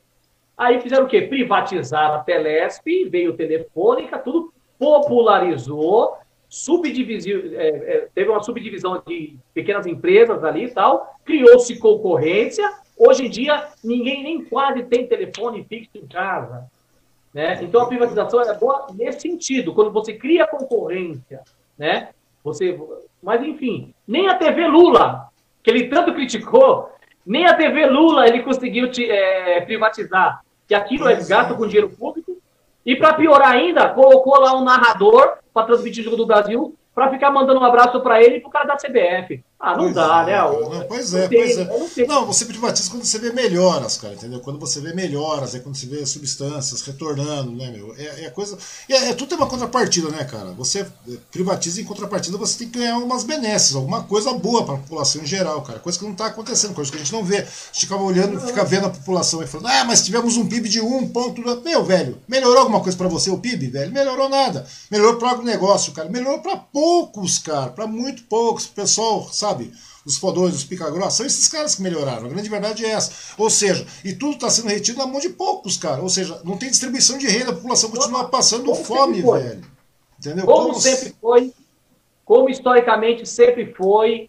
E ó, claro que o Bolsonaro pegou o país arrebentado pelos governos anteriores, evidente, não tem como. Mas assim, pelo menos tenta acertar, mas sozinho ele não vai governar nunca. Não, ele não vai governar. Ele acabou de entregar o centrão. Ó, Sabe quanto que o Centrão vai administrar por ano? 110 bilhões. Está na mão do Centrão. Entre estatais, entre um monte de coisa que você pode imaginar. na mão do Centrão. Então, assim, ah, mas se ele não fizer isso, ele cai. Então, então não promete as coisas, entendeu? Pois então, assim, é, ó, cara, pois mais é. uma vez, meus amigos bolsonaristas, eu não torço contra o Bolsonaro. Eu, eu... só estou desapontado com ele, porque tudo que ele prometeu, ele não cumpriu nada. Inclusive, o próprio filho usou do recurso como parlamentar para não ser investigado. Isso é imoral. Verdade, é verdade, é verdade. Não, mas isso está acontecendo constantemente, cara. Isso agora é vira e mexe, está acontecendo isso aí. Você vê que qualquer coisa que está rolando na CPI agora. Eu já não, não acompanhei, cara, mas depois eu vou dar uma olhada. Na realidade, velho, é eu fiz o mesmo propósito que você, cara. Primeiro turno votei no Amoedo, que eu queria uma mudança, eu gosto, eu acho que meio liberal tem que, ter, tem que ter isso também. Segundo turno, não, cara. Segundo turno votei no Haddad, descaradamente. Por quê, cara? Porque você vê que a pessoa, a partir do momento que não se importa com o seu próximo, velho, ah, teve uma treta lá, etc. Já havia um monte de coisa, sempre achei o cara muito fraco tal. Ah, mas vamos voltar nele só para tirar o Lula, tirar o PT, etc. Tudo bem, cara. É, eu já fiz isso votando no Moedo, concorda comigo? Eu já fiz isso votando no Moedo. Mas a partir do momento que você tem alguma coisa é, mais grotesca, cara, que o cara não se importou com um cara que foi morto, porque o cara é, foi contra o princípio, da, o cara, um apoiador do cara falou e matou um cara na Bahia, que era o mestre capoeira, cara. Até falei pra mulher, falei, não dá pra votar num cara desse, mano. O cara, quer, o cara, o cara chegou e falou, você quer que eu faça o quê? Não fui eu que matei? Eu falei, rapaz, se o cara tá falando disso de um, de um cara que, que tinha um pensamento contrário, que um apoiador foi lá e, e, e cometeu um assassinato, cara, o que acontece, o que ele vai fazer quando estiver no, no, no, poder, velho? E foi é o que está acontecendo. Entendeu? É uma coisa bastante. É, mas assim, ó, na verdade, se você for prestar bem atenção, o caso do Celso Daniel com os 11, com os, as 11 testemunhas também acabaram morrendo, na verdade, isso só, o, o bom do Bolsonaro ter entrado foi que o, o, brasileiro com bom senso, ele, ele acabou entendendo que nem que esquerda e direita acaba sendo a mesma coisa. É tudo pois a mesma é, coisa. Pois é. O, o, Agora, essa terceira via que, que, que, tanto falam, a terceira via, a terceira via, não é no Dória. Porque o Dória também, ele acabou com o São Paulo também, entendeu? Então, assim, nós temos que procurar uma outra coisa. Quem que é? Eu não sei, vamos, vamos ver o que, o que aparece. Mas hoje, hoje eu não vejo outro caminho, eu vejo tão polarizado que eu acho que a briga vai ficar entre bolsonarismo, bolsonaristas vão ficar com o pessoal da esquerda e nós vamos ter que aprender a conviver com esse bolsopetismo, com essa doença chamada bolsopetismo por muitos anos. É o que eu temo. Na, na realidade, Mas eu tenho esperança. Na, na, Pois não. Mas eu tenho a esperança de que a população até 2022 acorde. Entendeu? Eu acho, cara, que isso aí, eu acho que, inclusive a gente tem a questão de um Bolsonaro no poder, cara, todo esse retrocesso, é aquela velha história, né, cara, de você levar um pé na bunda para você ir para frente, você tem que retroceder, levar um pezão para você ir para frente começar a aprender a cobrar, velho. A população tem que cobrar. Eu falei com o André Dourado ante, anteontem, acho, dois dias atrás aí. Eu falei com ele a respeito disso. O tema, nós conversamos a respeito disso, cara. Infelizmente, nós estamos chegando num caos tão grande ah, que não vai ter quem, quem parar. Eu tava conversando com ele, ele falou: ah, temos Jacques Wagner, temos não sei quem, mas tudo bem, mas não tem frente para bater um cara desse hoje. Se nós tiver mais quatro anos nessa, nessa, nesse, nesse, nesse negacionismo, nessa desgraceira, nessa inércia, velho, nesse esse descontentamento que você está vivenciando, para onde que a gente vai parar? É complicado, né, cara? Daí eu fico pensando da seguinte maneira: hoje, o que mais vamos ter? Vai ter Lula? Fazer o quê, cara? Olha o ponto que nós chegamos, cara. Tem que votar no Lula para poder. É o exemplo, tô te falando. Tem que ter um Lula para brecar o cara e, e, fazer a conscientização de que o cara cobre, que a gente volte a cobrar a população. Ou seja, como é difícil evoluir, né, velho? Como é difícil evoluir. É uma coisa Não, assim, complicada, eu, velho. Ó, nós, nós já conhecemos o que o, o, o Lula e o PT fez no, no Brasil, nós estamos. Pois é, cara, mas, mas você, não, você não acha que isso também é muito falta de cobrança da população, cara? Educação de sim, cobrança, sim, coisa sim, que, que nós não tínhamos uma década atrás, que nós temos hoje. É, nós temos hoje um, um pessoal falando mais de política de maneira mais politizada, Sim. participando mais, juventude cobrando mais. Você não acha que isso aí hoje, cara, ajudaria? Ajudaria não, é, seria como se fosse um monitor para essas possíveis. Porque não importa quem vai entrar de novo, cara. Se, se a pessoa está cobrando, vocês estão cobrando demais Bolsonaro, mas pô, a intenção não é cobrar. A intenção não é cobrar. A partir do, principalmente no momento de pandemia desgraçado que a gente está vivendo. Meu, se o próximo cara que entrar, seja quem for, vamos pegar o Amoedo, vamos pegar o Ciro, vamos pegar o Lula, vamos pegar o Daciolo, velho. Qualquer um, qualquer um que entrar. Qualquer um que entrar. Você não vai cobrar, Flávio? Você vai cobrar, porque você é um cara politizado. E você vai incentivar o povo a cobrar. O povo que está à sua volta a cobrar. Inclusive, quero tentar sair da, da, da esfera federal e trazer um pouquinho para a municipal. Uhum. Usar o seu espaço aqui para chamar a atenção dos gestores públicos. Sim, claro. Secretário, principalmente da saúde, presta bem atenção. Eu vou falar, porque assim, o, o, o Ang, eu, eu, eu, Flávio, eu prefiro ser criticado por ser verdadeiro do que ser aplaudido por ser falso. Então, o que acontece? Eu tenho as minhas preferências dentro da política, tá? Eu vou falar olhando para vocês que estão aqui acompanhando e que irão acompanhar mais para frente. Gestores públicos, principalmente secretária da Saúde do Alto Tietê, vocês estão com foco totalmente na Covid. Não está errado. Porém, existem pessoas que precisam ainda ser atendido. Acompanhamento médico. pressão alta, diabetes renal, hepatopata, pneumopata. As pessoas estão jogadas, não tem medicamento, não tem médico das UBSs. Sabe o que vai acontecer, Wang, o pós-pandemia? É, é. Um monte de gente com doença clínica descompensada. Pois é, eu fui levar minha esposa, vou dar um, vou dar um exemplo, fui levar minha esposa é, é, no médico, ela chegou tal e falou assim: olha, as cirurgias eletivas estão paralisadas. Nós temos 400 pedidos antes da sua cirurgia. Nesse período de pandemia. Ou seja, cara, a demanda não para, velho. A Covid é um grave problema? É, velho. Mas tá todo mundo morrendo hoje, de pressão alta, de, de, de colesterol, de diabetes, não sei mais o que, daquela porradeira de doença que existem, cara, sabe? que é, que é uma coisa bastante complicada, porque a população realmente anda muito carente disso aí. E agora literalmente parou, cara. Como é que vai ser depois dessa pandemia, cara? Vai ser uma coisa extremamente complicada, cara. Economicamente falando, porque a gente vai estar num buraco. E na área da saúde, cara, depois, quando digo não é depois da pandemia, depois do controle da pandemia, porque a pandemia não vai acabar. Você concorda comigo?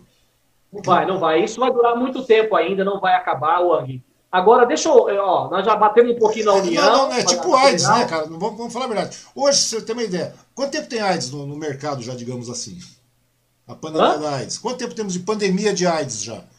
Ah, é, a AIDS veio da década de 80, né? É, então nós temos 40 anos de AIDS, concorda comigo? É uma pandemia essa bagaça. Continua sendo uma pandemia. Não é verdade? É uma pandemia. Só que o pessoal é, é, é, parece que normalizou o negócio. O problema é que, é, é claro, né, cara, que para mim adquirir AIDS tem que fazer N coisas aí para poder adquirir AIDS, digamos assim, né? Ou tem que compartilhar seringas, ou tem que fazer sexo é, de forma mais tranquila, zoada, tudo mais. Mas o que acontece, cara? Ah, com relação à questão da Covid, cara, nós vamos continuar convivendo com essa Covid, nós vamos apenas controlar, cara, da mesma maneira que a gente convive com a AIDS, velho. Você concorda comigo? Eu, então, então ó, ó, se houvesse um entendimento melhor entre os nossos governantes, tá? é, a nossa situação estaria melhor. Eu tenho certeza absoluta, mas infelizmente o Dória fez politicagem o tempo todo com essa pandemia. Sim, ele quis fez. ser o super-herói, ele quis ser o salvador da pátria. De um lado nós tínhamos um ignorante que não usa ciência para tratar de saúde, porque ciência é pautada, saúde é pautada na ciência. Ele ignorou a ciência o tempo inteiro. E por outro lado, nós temos um politiqueiro, um cara mau caráter, que só falta matar pessoas de fome. O que precisava ser feito? Unir. Porque todo mundo errou um pouquinho, errou muito e acertou pouco. Essa é a grande verdade, em todos os sentidos, né? Porque você manter um estado igual São Paulo em lockdown durante tanto tempo, você quer matar as pessoas, cara. Entendeu? E durante a, e durante a, a, a campanha, o, o, que se viu foi pessoas indo para a rua fazer, pedir voto. Porque naquele momento podia. Acabou a eleição, fecha tudo de novo. Não dá, entendeu? Então, assim, infelizmente, e que pior, quem paga é nós. Então, por isso que eu, eu chamo a atenção das pessoas. Parem de ser burros. É nós que sofremos com isso. É nós, não são eles. Cara, a mãe do Bolsonaro, a mãe do Bolsonaro tomou vacina, não tomou cloroquina com ivermectina. Parem de ser burro. Pois é, todo mundo tomou, né? Todo esse Constantino, todo mundo, os Ventralbe, todo mundo tomou vacina, velho. A, a, a, a Capitã Cloroquina, esse dia atrás saiu o toda Paulo Guedes. O, é, o Paulo Guedes também, né, cara? Mourão! Todo mundo tomou vacina, velho. Ou seja, vamos ser lógicos. Vamos, vamos impetrar o bom senso, né, velho? Que a grande verdade é está faltando, na realidade, é o bom senso. As pessoas não estão colocando bom senso na nossa coisa, nessa situação toda, cara. E nessa aí a, a população vai embora. Deixa eu ver quem tá mais aqui conosco. A Silvana Martins, a minha, minha esposa, cara. Ela fala que eu chamo de patroa, ela fica brava. É minha esposa. Dando boa noite para você aí, Fábio. É, o Célio Faiolo continua falando aqui que o Bolsonaro nós, é, para o Bolsonaro, nós, servidores públicos, ganhamos muito bem, já congelou nossos salários e com a reforma administrativa nos tirará muitos direitos, enquanto que o salário dele já aumentou. É verdade, cara. Nem Bolsonaro, nem Lula, nem Dória. Temos que ter mais opções. Pois é. Gabriela Lacerda, Flávio, você é fera. A Gabi, a Gabi é minha amiga enfermeira lá do Oropó, linda. Gabi, um beijo para você, meu anjo. Você é maravilhosa. Tá Adoro. Tá certo. Bem, aqui pelo YouTube, a a Beatriz está falando também o seguinte, cara, que ela, também ela trabalha na área de check-up tal, de saúde. Ela está falando o seguinte: é, hoje acredito na prevenção precoce, fisioterapia, fortalecimento de pulmão. Alguns dias atrás descobri que não respirava, não sabia respirar, cara. E você, como profissional, Flávio, acredita que a fisioterapia respiratória precoce ajuda? Sem dúvida, tudo que for da saúde, em prol da saúde, é válido. Eu não sou atleta, longe disso. Eu tenho um formato hum. esférico aqui. Nada, cara, é, você tem formato de atleta, uma... cara? É tipo o Ronaldo Fenômeno. aquele, aquele, corpinho de atleta que ele tem. Aquele... E o que acontece? Eu, eu dou umas corridinhas de vez em quando para melhorar minha capacidade pulmonar, já que eu estou né, na, na, linha de frente, estou em risco de a qualquer momento ser contaminado por esse vírus. Né, eu, eu, aí o que eu faço? Eu dou uma corridinha de vez em quando para melhorar minha capacidade pulmonar, porque eu sei que isso é importante. E olha, quero deixar aqui um, um, um beijo muito grande para meus amigos fisioterapeutas, tá? Olha, é, a Rafaela, o Rogério, uh, o Manuel lá do Santa Marcelina, aquelas pessoas com as mãos deles, eles conseguem tirar pessoas do tubo. Entendeu? São profissionais de primeira linha, ótimos profissionais. Eu acho, inclusive, que essa profissão de fisioterapia ela é, não é valorizada como deveria. Sim, é verdade. Então, é verdade. O meu, o, meu, a minha gratidão, a minha admiração por esses profissionais, tá bom? Rogério, Manuel e Rafaela aí do, da, do Santa Marcelina, a Gisele Marsula também, que é uma fofa meus amigos fisioterapeutas, sem vocês não há melhora do paciente. Então, para a amiga aí, me desculpe o nome, é, é qual o nome dela? Beatriz. Da, da, Beatriz. Sim, a fisioterapia respiratória é fundamental. E quem não, não corre, gente, procura começar a correr. Isso é bom. É, vai caminhar, né? Se não puder correr, caminha, né, cara? Já é alguma coisa, né? Faça que nem eu. Eu faço muito bem isso, cara. Eu fico aqui parado. O Google Earth direto, cara. É difícil. Deixa eu ver quem mais está aqui no Facebook. A Patrícia Denard está falando que ama. E ela continua falando que esse presidente é uma visão do inferno. Flávio Silva é maravilhoso. Denardi, olha, Wang, Tá mandando um abraço eu... para você também. Flávio Silva é maravilhoso. Um abraço. A Patrícia Denardi, olha, eu, eu, eu fiz o EJA, né, com 25 anos. Uhum. Eu fiz o EJA e eu, eh, quando eu terminei o EJA, eu consegui fazer o. o eu, eu, eu, tive o direito de fazer o, o ProUni, né? Naquela uhum. época era tabuinho.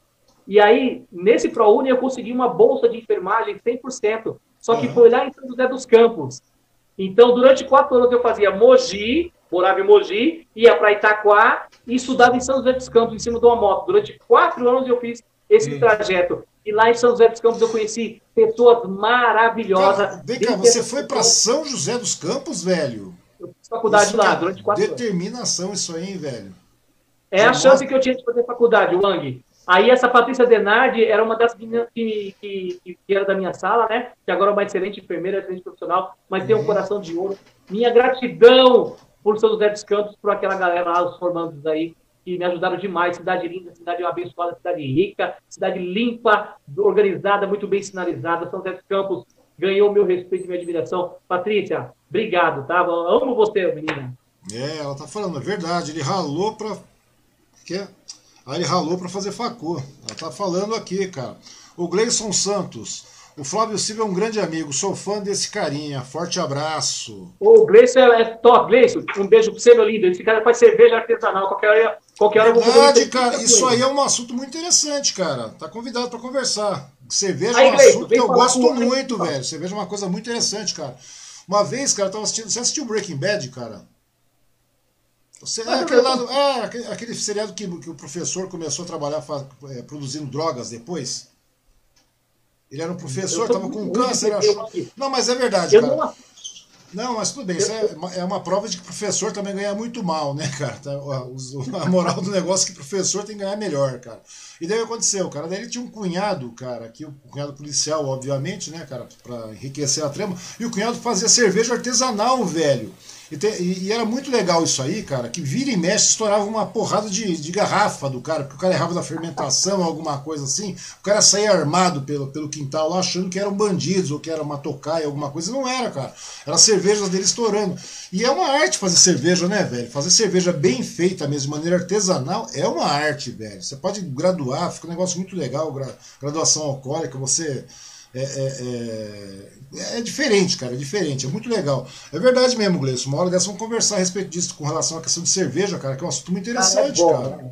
É eu já quis fazer uma matéria com ele, mas infelizmente vi que de pandemia não deu. Mas eu queria ir loco, sabe? Fazer como que é todo o processo de produção e tal. Ele, e ele é um cara muito carismático, um cara muito, muito, muito bacana, muito inteligente também se posiciona bastante é, em termos políticos também. Ele tem a mesma linha de raciocínio que a minha. Assim, mas, é, mas, é, mas, mas, sabe, mas eu vejo o seguinte, cara, as pessoas falam assim, pô, o Flávio deve ser um cara de esquerda, o Lang é um cara de esquerda. Não é, velho, não é. A questão de ter bom senso, cara. A questão de você ter bom senso, porque o momento pede bom senso, cara. A partir do momento que você começa a cobrar, é, é fica complicado, né, cara? Fica complicado. eu nunca começa... votei no PT na minha vida, Wang. Pois é, cara, mas dessa vez o pessoal fala, ah, Wang, que a Beatriz mesmo falou agora há pouco, não tô ouvindo isso, votar no PT, que é isso? Meu, se não tiver opção, é o que vai, mano. É o que eu, part... do, do, meu voto, do meu voto é. pessoal, vai. Eu vou votar. Eu falei, aperto 13 com força, cara, para mudar essa conversa. E faz o quê? Cobra do cara. Cobra do cara. Cobra de maneira. Cobra como. E, e, e coloca a cultura de cobrança, cara. Isso que a gente tá falando, eu tava falando com o André Dourado aí. Tem com o Fábio Torres aí. Eu falei, meu, o problema é cobrar. As pessoas têm que saber cobrar, tem que ter a cultura a educação política de saber cobrar do seu dirigente, porque eles têm dever, todo cidadão tem deveres, nós pagamos impostos pra cacete, mas nós temos N direitos, cara, não é verdade? Nós temos N direitos. E o nosso direito de cobrança, e isso não estou falando só apenas com questão à esfera federal do presidente da República mas com questão a, a, a tudo, cara. Chega, cobra do, é, cobra, do, cobra do seu. Porque você não precisa ser um você não precisa ser um político, cara. Você não precisa ser vereador, você não precisa ser um deputado para você exercer política, cara. Concorda comigo? Você pode fazer mas, muito, pela, pela, muito pela coletividade de maneira. como munícipe, velho. É seu direito. A política tá. O, o, o Ang, entenda bem, ó. O, o, o, melhor e maior fiscal que existe dentro da sociedade é, é o povo, sou eu. Pois é, é pois é nós colocamos, nós escolhemos, nós somos obrigados a escolher pessoas para compor o legislativo, para nos representar, Sim, para claro. representar as nossas necessidades e as nossas vontades. Porém, porém, o que acontece? Às vezes a gente vê, por exemplo, um Alexandre Kid, um Marcão do Trânsito, um André Dourado, um Júlio Pinto, caras que têm uma cabeça privilegiada fora do legislativo, e a gente muitas vezes vê o, não sei quem da, da, da, da, beleza, não sei quem da saúde, o Zé das Couve. São pessoas muito limitadas. Você não tem como extrair nada dessas pessoas, porque elas não têm capacidade de te fornecer nada. Pois elas é. são limitadas. E, no entanto, pessoas tão boas como essa, que eu acabei de citar, acabam ficando de fora, entendeu? Então não adianta você querer cobrar. Na verdade, na minha opinião, nem deveria existir cargo de vereador, porque é um fiscal que não fiscaliza. Os caras ficam, ó, mal começou o ano, os caras já estão tirando foto em guia pintada. Trator passando na rua. Quer dizer, para que precisa de vereador então? Não precisa, é um peso morto dentro, dentro da, do, do, do, município. Na minha opinião, não deveria. Mas já que existe, a população deveria ter pelo menos a consciência de falar: bom, se eu escolhi aquele cara ali, eu vou cobrar dele. Nem isso faz. Pois é, cara, pois é. É que nós conversamos, eu e o André conversamos dias atrás a respeito disso, cara, sobre o cidadão exercer seu direito político, cara. Porque o cidadão tem direitos políticos, cara, entendeu? O cidadão pode trabalhar, o cidadão pode agitar, o cidadão pode cobrar, o cidadão pode investir nisso aí, cara. Ou seja, falta isso aí, cara. E infelizmente, a parte, o interessante é isso, né, cara? Uma parte da população continua cobrando isso em escala é, é, é municipal, estadual e federal hoje também, cara. E agora aconteceu isso aí, cara. Parece que o pessoal não está acostumado à cobrança, cara, entendeu? O pessoal que votou em fulano de tal, parece que polarizou, né? Agora é que você falou, virou uma torcida. E o negócio não é esse, cara. É questão de você implementar o bom é senso e fazer o negócio correto, cara. Eu tenho as minhas preferências, tá? Como cidadão. Mas o que acontece? Isso não exime de eu cobrar o, cara. Não, claro que não. Claro que não. eu sou um cara de grupo. Eu sou um cara de grupo. Eu fiz parte do PTB, que foi o, o segundo partido é, mais votado em Suzano. Nós só perdemos o Rodrigo Chiuchi, só isso. Um partido que começou com, cinco mil, com expectativa de, de alcançar 5 mil votos, fizemos mais de 18 mil votos. Hoje nós temos três vereadores e três secretários. Só que assim, Eleição é uma coisa, mandato é outra, meu irmão. Pois é, pois é, cara. Pois na, é, na, pois na é. campanha eu te ajudo, ajuda a angariar voto, mas depois você vai ser cobrado porque alguém vai chegar em mim e falar, ó, Flávio, o vereador que você falou lá, ó, deu as cotas pra gente, ó, o secretário lá até agora, ó, entendeu? E o meu maior medo que acontece em Suzano é o que aconteceu. Eu vou falar aqui que não tem, ó, Wang, deixa, pode deixar a coisa bem clara aqui. Posso? Pode, à vontade, cara. Muitos amigos meus acham que eu trabalho na prefeitura, de Suzano, principalmente por ter um contato maior com as pessoas. Hum. Eu não trabalho para prefeitura nenhuma. Não tenho rabo preso com ninguém. Eu não devo nada a ninguém. Entendeu? Eu não trabalho para prefeitura, coisa nenhuma. Eu trabalho, como eu falei, nem em Suzano eu trabalho. Eu trabalho em Mogi das Cruzes e trabalho em Itacoaxetuba. Eu não tenho nada em Suzano, não ganho nada em Suzano. Tudo que eu faço por Suzano é para tentar ver o melhor para a cidade. Entendeu? Não, mas então, é claro, cara, a lógica é essa. É a lógica é essa. É, por exemplo, por exemplo, eu não votei no Bolsonaro, mas eu tá cobro do Bolsonaro. Se o Rodrigo, por, por o Rodrigo que está fazendo uma coisa legal, vamos elogiar, velho, vamos incentivar, vamos cobrar. Beleza, perfeito. Fez errado, cobra também, cara. A atenção é essa. Claro! Se o cara é lógico. Isso em escalas federais, eh, na escala federal, na escala estadual, na escala municipal. Velho, é para isso que serve o seu dever de cidadão, cara. É seu direito de cidadão. Ah, mas você não votou no cara velho, isso não é o problema. O cara está eleito. Se está eleito, está para me representar. Independente disso, Exatamente. eu pago imposto nessa bagaça. Compra um pacote de bolacha em Mogi, você paga imposto. Vai cobrar do Caio, velho. Na cara larga. Tá errado o sistema de vacinação, tá não sei o quê, tá isso, tá aquilo, tá não sei o quê. Cobra, cobra, pode cobrar do Caio. Ele tá eleito para isso, cara. Ele tá aí para isso. O Rodrigo tá aqui para isso, cara. Entendeu? Põe a bagaça para funcionar, põe o negócio para funcionar, procura ajeitar, porque é, a pessoa não tá falando agora desse momento de pandemia. É, pandemia, pandemia. Tudo bem, realmente é um momento gravíssimo. Nós temos demandas gravíssimas também de saúde que estão rolando para baixo, para cima, de todo lado, que, que, a pandemia, a Covid fica em alta, tal, vira estrela do, do espetáculo. Mas os, os, os, os, como é que chama? O pessoal que fica lá, os figurantes, digamos assim, né? O pessoal da, da adjacente aí, que são os demais, eh, as demais demandas de saúde são enormes, cara. E depois não tem isso também, cara. Porque automaticamente nós temos agora o que? Vamos ter que é, começar a gerar renda no município, cara, nos municípios, no estado e também na federação. Como é que vai fazer isso aí, cara, pra gente tirar o pé da merda no português bem claro? né? Então, o grande tá problema, feio, cara. E daí, não, Sim, ó, e, daí, vou... e, daí, e, daí, as pessoas falam assim, nossa, Wang, você mete o cacete porque você está ganhando alguma coisa. Já vieram falar isso para mim também. Falei, não, cara, eu não estou vendo alguma coisa nada. Ah, é a mesma coisa que eu tenho falado para você, ó, oh, Flávio, você tá indo. Você não, você não ganha, eu não ganho um centavo da prefeitura, velho. Eu não ganho um centavo nada. de nada. Eu não ganho um centavo de prefeitura, nada. eu não ganho um centavo de, de, de, de, de patrocínio de, de, de, escuso, não ganho nada, velho. Não ganho nada. A gente conversa assim da mesma maneira que a gente está conversando, cara. Para politizar, para conversar, para incentivar, para criar um pouco mais de, de, de horizontes para essas pessoas. A proposta é essa, cara. Não é questão de você é, é ganhar. Porque é eu já sempre falou isso uma vez, as pessoas acham, eu acho que o cara. É, eles falam que eu ganho dinheiro, que eu devo ser um apadrinhado da prefeitura, do Rodrigo. Não, velho, o problema não é esse. Não, eu tenho. Ó, eu, eu, eu apoiei o Rodrigo, gosto do Rodrigo, acho que ele está fazendo um bom trabalho, sim. Ao meu ver, vacilou em algumas coisas, mas no contexto, no geral, eu acho que ele foi muito bem, entendeu? Só que agora ele não vai continuar mais, ele vai fazer esse mandato e não vai continuar mais. E aí, quem que será o próximo?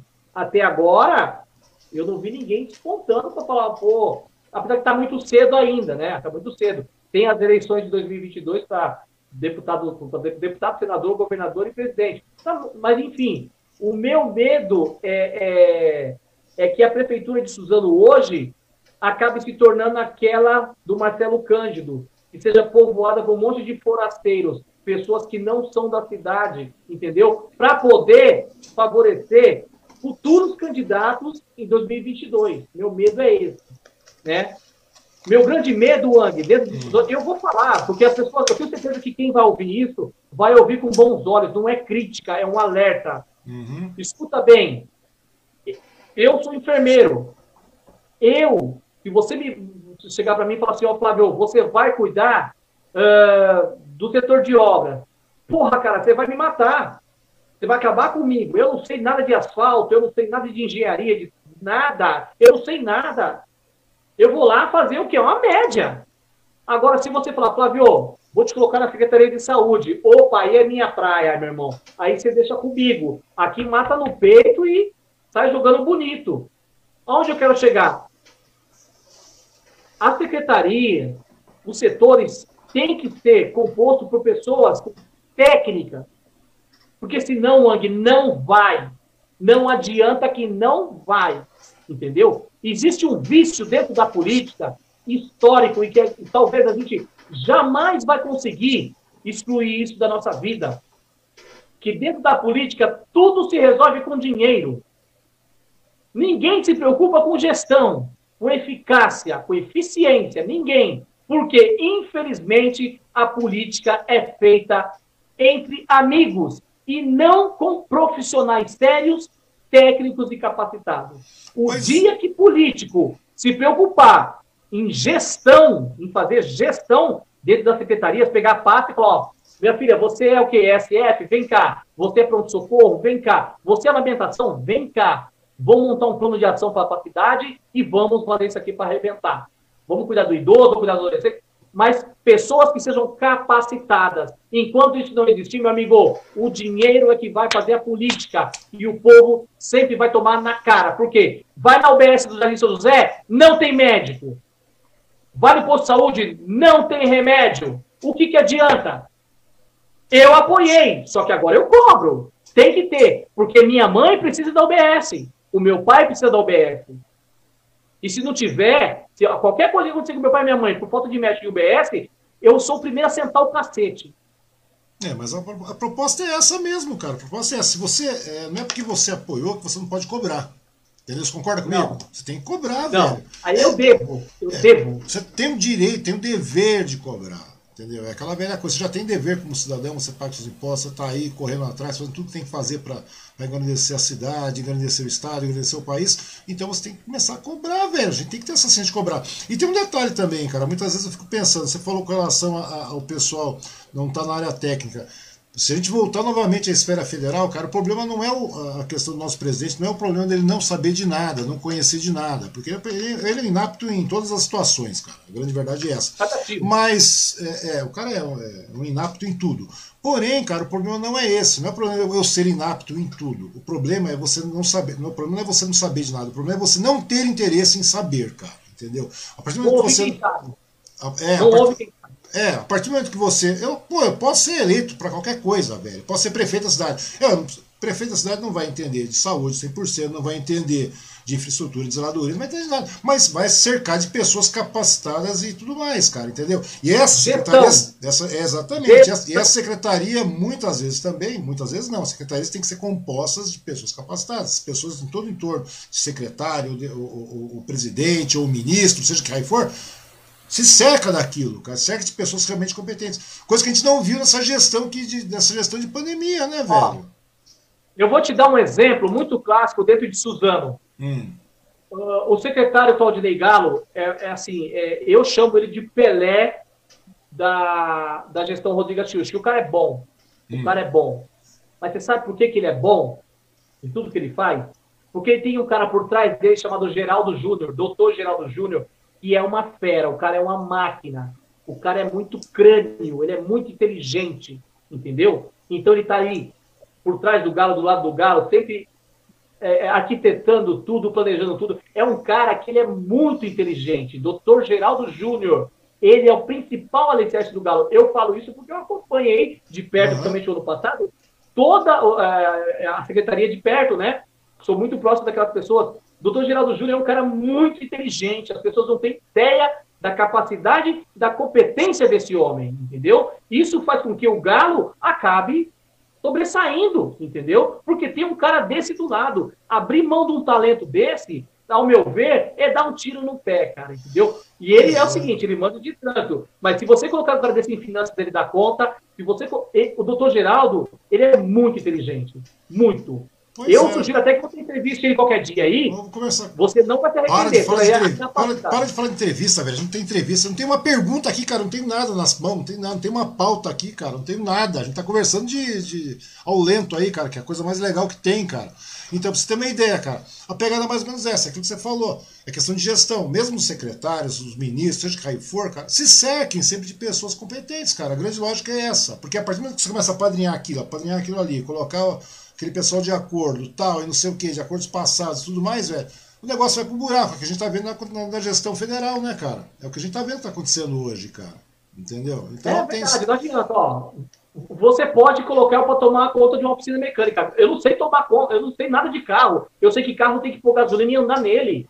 É isso que tem que fazer. Mas eu vou procurar o melhor mecânico. Pois é, cara. Você vai cercar de mecânicos, de especialistas para ficar ao, ao seu redor, cara. E você gerencia isso. Pessoas do sua, da sua confiança, tudo mais. É isso que tem que ser feito. É, a, a, política tem, deveria ser feita dessa forma, cara. A grande verdade é essa. Mas, infelizmente, um... aquele vício que eu te falei, Wang, tudo na política tem que ter dinheiro. E ninguém se preocupa com gestão, com eficácia, com eficiência. Ninguém se preocupa. E quem que mais sofre com isso? O povo. E o povo ainda aceita isso de uma forma branda e acha que é normal. Não é normal isso. É, não é normal. É verdade, não é normal não. O Cristiano Cardoso, o problema é que o Bolsonaro faz alguma coisa errada e tem várias pessoas que apoiam achando que ele fez certo. É, tem isso também, né, cara? É a torcida. É a torcida. É a torcida. Aqui... Aí vem assim, ah, mas e o PT? E o Lula? É, e o Lula, tá, e o PT? É, para, já, já tem foi. cinco anos, já esquece, esquece, esquece. O, o presidente agora é ele. O presidente é o Bolsonaro, eu quero pois que ele é, acerte. É, pois é, cara. Tem... Não, eu vou mais além, cara. Eu vou mais além, cara. Aquilo que a gente conhecia de, oh, aí o PT e o Lula, isso também não existe mais. E mesmo que venha uma segunda leva de esquerda, não vai ser a mesma coisa, cara. É outro PT, é outro, é outra, é outra metodologia, um outro momento. A outra esquerda, esses dias atrás, o Boulos esteve aqui, cara, também você deve ter visto, né? Você, meu, é outra pegada, velho, é outra proposta. Ou seja, porque os caras não são, não vão cometer os mesmos erros de antes, cara. E nem vão tentar fazer os novos, porque vai ser uma, um, massacre, cara. O Bolsonaro mesmo, que eu não sei como é que ele consegue assistir nessas coisas todas. Quem mais aqui? A Patrícia Denardi continua. Não escolham vacina, por favor. A melhor vacina é que chegou primeiro no seu braço. É verdade. Tem gente escolhendo vacina, né, cara? Eu até fiz uma, uma publicação esses dias, né? É. Ao invés de ficar escolhendo vacina, escolha o anticoncepcional e é, pare eu vi, de... eu vi. É, pare de colocar filho no mundo, velho. Eu vi isso aí. Sem poder criar. Pois é, esse dia atrás chegou, não, vou esperar a Pfizer, vou esperar da Janssen, vou esperar da Janssen. Velho, quando chegar da Janssen aí estiver disponível, já tá vencida. A grande verdade é essa, não, né, cara? Não, não. Quem mais? O Gleison Santos falando de novo. Opa, grato pelas palavras. Será ótimo passar um pouco do conhecimento sobre cervejas para os interessados. Tá convidado. Vamos conversar a respeito disso. É verdade, cara, assunto interessante. O Alessandro Augusto, boa noite. Opa, você já me entrevistou? Eu não. Você já entrevistou o Alessandro Augusto?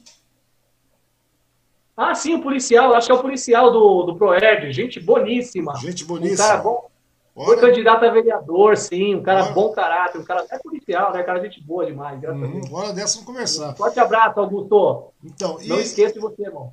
Oh, tá certo, cara. E me fala em entrevistar, cara, como é que foi essa pegada aí? Me conta uma coisa, porque você é enfermeiro, tá na linha de frente, ralando, porque você já deve ter. Cara, uma coisa que a gente tá falando só de Covid, né, velho? Me conta uma coisa, você é nove anos aí, cara. Covid tem um, dois anos, um ano e meio, dois anos agora, cara. E nesses seus 17 anos e meio, velho, você pegou muita muita pipa lá na, na, na, na, no segmento da enfermagem, cara. Já pegou muita bucha, coisas inusitadas, assim, coisas que você nunca imaginava que ia acontecer, cara. Aquelas coisas atípicas, totalmente atípicas mesmo. Ah, Aquelas coisas que chegam a ser ridículas até, cara. Já, já chegou a pegar alguma coisa dessa pra gente deixar um pouco o assunto mais leve aí, cara? Você já pegou alguma, aquela, aquelas pipas doidas, cara, que você fala, meu, essa porra não aconteceu comigo, meu. Não, acontece, por exemplo, de. Uh, não sei se você sabe, conhece o termo empalamento, né? Empalamento é quando a pessoa introduz um objeto dentro do corpo por via retal, por não, exemplo. Não, cara, eu pensei que era diferente, cara. Se for de empalamento, eu pensei que o cara estava colocando alguma coisa pelo olho, cara. E realmente foi, Aí né? o que acontece? Aí eu já vi cenoura, já vi arte, já vi coisa assim que eu não acreditava, meu. Cara, Como pois... É, teve Axe. isso mesmo, cara? Teve? Teve, cara. Teve, cara. No raio-x tá lá bonitinho, assim, o Axe lá. Tá. Cara, eu fico pensando nesses caras, velho. Eu tenho um caso lá em São, em São Sebastião, que minha família é lá de São Sebastião. Minha família mora em São Sebastião. Daí meu irmão contou um caso, cara, do, do Zé Cenoura, ficou conhecido na cidade como Zé Cenoura. Pô, São Sebastião é um ovo, né, cara? É uma coisa pequena. Daí chegaram lá, tal, o que que foi, meu?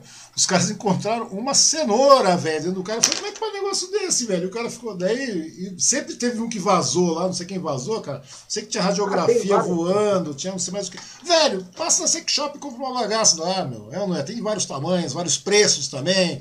É ou não é? Tudo. Mas assim, o que eu já vi já de estranho o que eu já vi de estranho foi cenoura e o Axe. Esses tem marcaram bastante. Axe? Porque... Axe, Axe. O Axe, é. Axe desodorante? Desodorante, Rolon, é. Rapaz, sério mesmo, cara? Cada Isso... coisa que você não imagina, cara. Eu fico imaginando. Você não imagina. Imaginando. Já aconteceu, por exemplo, é, por, por, exemplo, de o cara tá internado, aí, por exemplo, a portaria avisa, ó, a esposa dele tá aqui, pode deixar entrar? Aí chegava lá, fulano, é, qual é sua esposa? É fulana, pode deixar entrar? Pode. Aí daqui a pouco a, a, a portaria falou de novo, ó, a esposa dele tá aqui embaixo, pode deixar entrar? Mas, não, peraí, a esposa dele tá aqui. Aí eu chegava lá no quarto e eu não sabia o que fazer, porque a esposa estava no quarto e tinha uma outra esposa lá embaixo querendo subir também. Cara, deu uma dor de cabeça, porque a gente teve que contornar toda uma situação para não ter barraco dentro da, do, do, hospital. Porque se as duas se trombam, e, meu, ia, ficar, ia virar um caos aquilo. O motoqueiro acabou quebrando a perna, Hum. E o cara tinha duas mulheres e as duas foram no hospital, cara, visitar o cara no mesmo tempo. Nossa, que situação. É, um cara, é um cara muito amoroso, velho. A grande verdade é essa, um cara muito amoroso. Um cara é muito um sem vergonha, porque se aquelas duas mulheres gruda esse cara na cama ia bater com força, porque o cara tá acamado, com a perna quebrada. Imagina a gente nessa situação. Wang, você não tem. Hospital é um lugar onde acontece de tudo a todo momento. Pois é, cara. Eu fico vendo na Discovery e falo, nossa, esses programas. É, é, como é que chama? As salas de emergência, essas coisas. É, é, é, eu fico imaginando cada doideira, cara. É verdade. Cadê é, quem está aqui no nosso, nosso YouTube? O Cristiano Cardoso. Ele está falando. Foi uma satisfação conhecer aqui o Flávio. Parabéns pela sua atuação. Tenham todos uma boa noite. Cristiano da equipe Rolê do Mato. Abraços, eu tenho que ir. Ah, Esse... Rolê do Mato. Você é. conhece o Rolê do Mato, cara? Pô, muito legal eu, a proposta eu, eu, dos vi caras. Ontem. Eu vi ontem na entrevista do Anderson da Emanuele, por sinal, uma entrevista muito gostosa muito bacana de assistir, eu adorei os dois. Para falar que é entrevista, cara, é bate-papo também. Eu tinha uma pergunta, velho. É bate-papo. Tá. Aquele tem... bate-papo gostoso ali, muito bacana. E depois que ele citou lá, eu fui procurar conhecer um pouquinho, dei uma pesquisada lá. Só que eu já estava meio cambaleando de sono, não consegui. Mas é que amanhã vou dar uma legal. É muito legal. Eles vieram conversar comigo, cara. A gente conversou duas horas a respeito. Cara, é uma coisa muito legal, velho. É uma coisa muito simpática mesmo, velho é, bushcraft que chama, né, cara? De ir no mato tal, fazer trilha. É uma coisa muito legal e é muito bem bem monitorado, muito bem cuidado, né? Uma coisa muito simpática mesmo, cara. É, é, dando uma controlada nesse negócio de pandemia, a gente vai fazer umas caminhadas lá, cara. Tá convidado também, ô Flávio. Vambora lá, cara. É verdade. É meio que largados e pelados de roupa, entendeu? E com toda aquela coisa, assim, tá, todo aquele. Vai aprender a fazer fogo, vai aprender um monte de coisa. Tá? É uma maravilha, cara. É uma coisa bastante legal entrar em contato com a natureza, né, cara? Você começa a distanciar um pouco. O Cristiano Cardoso, ele também está falando que. Onde é que tá? Ele continua. Ah, ele continua. Empalamentos é cenoura, é verdade, cara. A Michele Coelho, isso, ela tá falando que isso sempre acontece. Ela falou que viu uma bo... com ela foi uma bolinha de Natal, cara. Ela encontrou uma bolinha de Natal.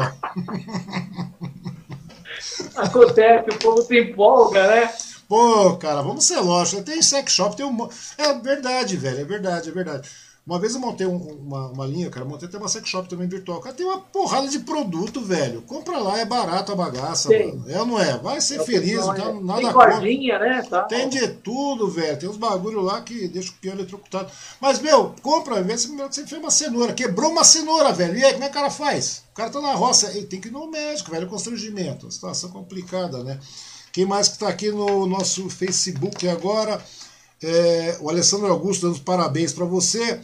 É, o Jason Santos, às vezes a pessoa é vegetariana, vai saber, né, cara? É uma questão de vai ver, o cara era um vegano, tá né? Descomendo, né, o Wang? Hum? Ele tá descomendo. É, descomendo, cara. A Patrícia Denardi, a saúde sofre com os retrocessos, fake news, brigas migratórias, triste gente, é verdade, cara. Wang, você perguntou, ia perguntar como é que eu fui parar no, nesse negócio de apresentação, não foi? É verdade, ia perguntar isso aí, cara. Como é que você começou com, essa, com esse pique todo aí, cara? Em determinado momento, agora já tem aqui, o pessoal, ah, já me entrevistou, já me entrevistou, já me entrevistou, ou seja, tem bastante pessoas que você entrevistou, cara. Eu já acompanhei várias aí, inclusive você fez uma cobertura ultimamente aí, com, com, nesses últimos dias aí com relação à virada vacinal. Você entrou não sei quantas vezes, até perdi as contas, cara. 29 é que... lives aqui. 29 lives, cara. E como é que começou essa pegada de você ser apresentador? Eu vi que você na campanha passada, que todo mundo fazia live. Acho... Você, você percebeu uma coisa, sem querer tesourar, que depois a gente entra rasgando no assunto? É, o problema é que eu falo pra cacete também, cara. E o cara também fala muito, é, é embaçado. Manda ver. Daí o que acontece, velho, é o seguinte: ano passado foi ano eleitoral, teve todo mundo fazia live, cara. Qualquer vereador Zé Ruela fazia live. Você lembra disso? Tinha live para tudo quanto é lado. Todo mundo fazia live. Né? Agora o negócio caiu, acabou a campanha, acabou tudo, parou, fica só aqueles storyzinhos meia bunda lá que o pessoal faz tal. Mas as lives mesmo pararam. Lives como essa, como, a gente está fazendo aqui, não, não estão fazendo mais. Me diz uma Sim. coisa, eu ano passado eu vi muita live sua, esse ano eu vi algumas também, né, cara, até pela questão da correria e tal. Como é que você foi parar nessa parada de live, cara, na, na, nas redes sociais aí, velho? Porque é diferente de fazer história, né, cara? História a gente tira lá, oh, não sei o que, tal, e vai embora. Mas live não, cara, então, sentar e conversar é outra pegada. Como é que foi isso? É outra, é outra, é outra. Você né, com, com o celular na mão, não, brincando, é uma coisa. Quando você pega para entrevistar alguém, é, é, é, o assunto é sério, porque ali, somente o político, né, você quando ele vem, vem, vem ser entrevistado, nós temos a responsabilidade de levantar esse cara, e não de afundar ele, né? Uhum. Independente do, do, do, das suas preferências, das suas escolhas.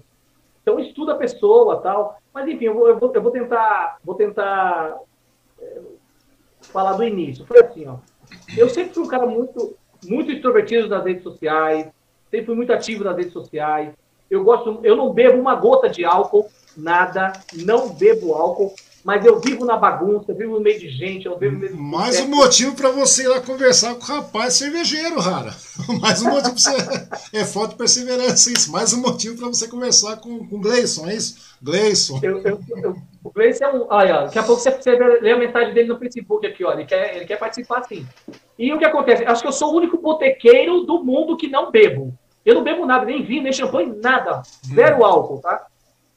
E é assim, eu acho que essa, essa parte minha extrovertida, assim, acaba chamando um pouco a atenção da, das pessoas.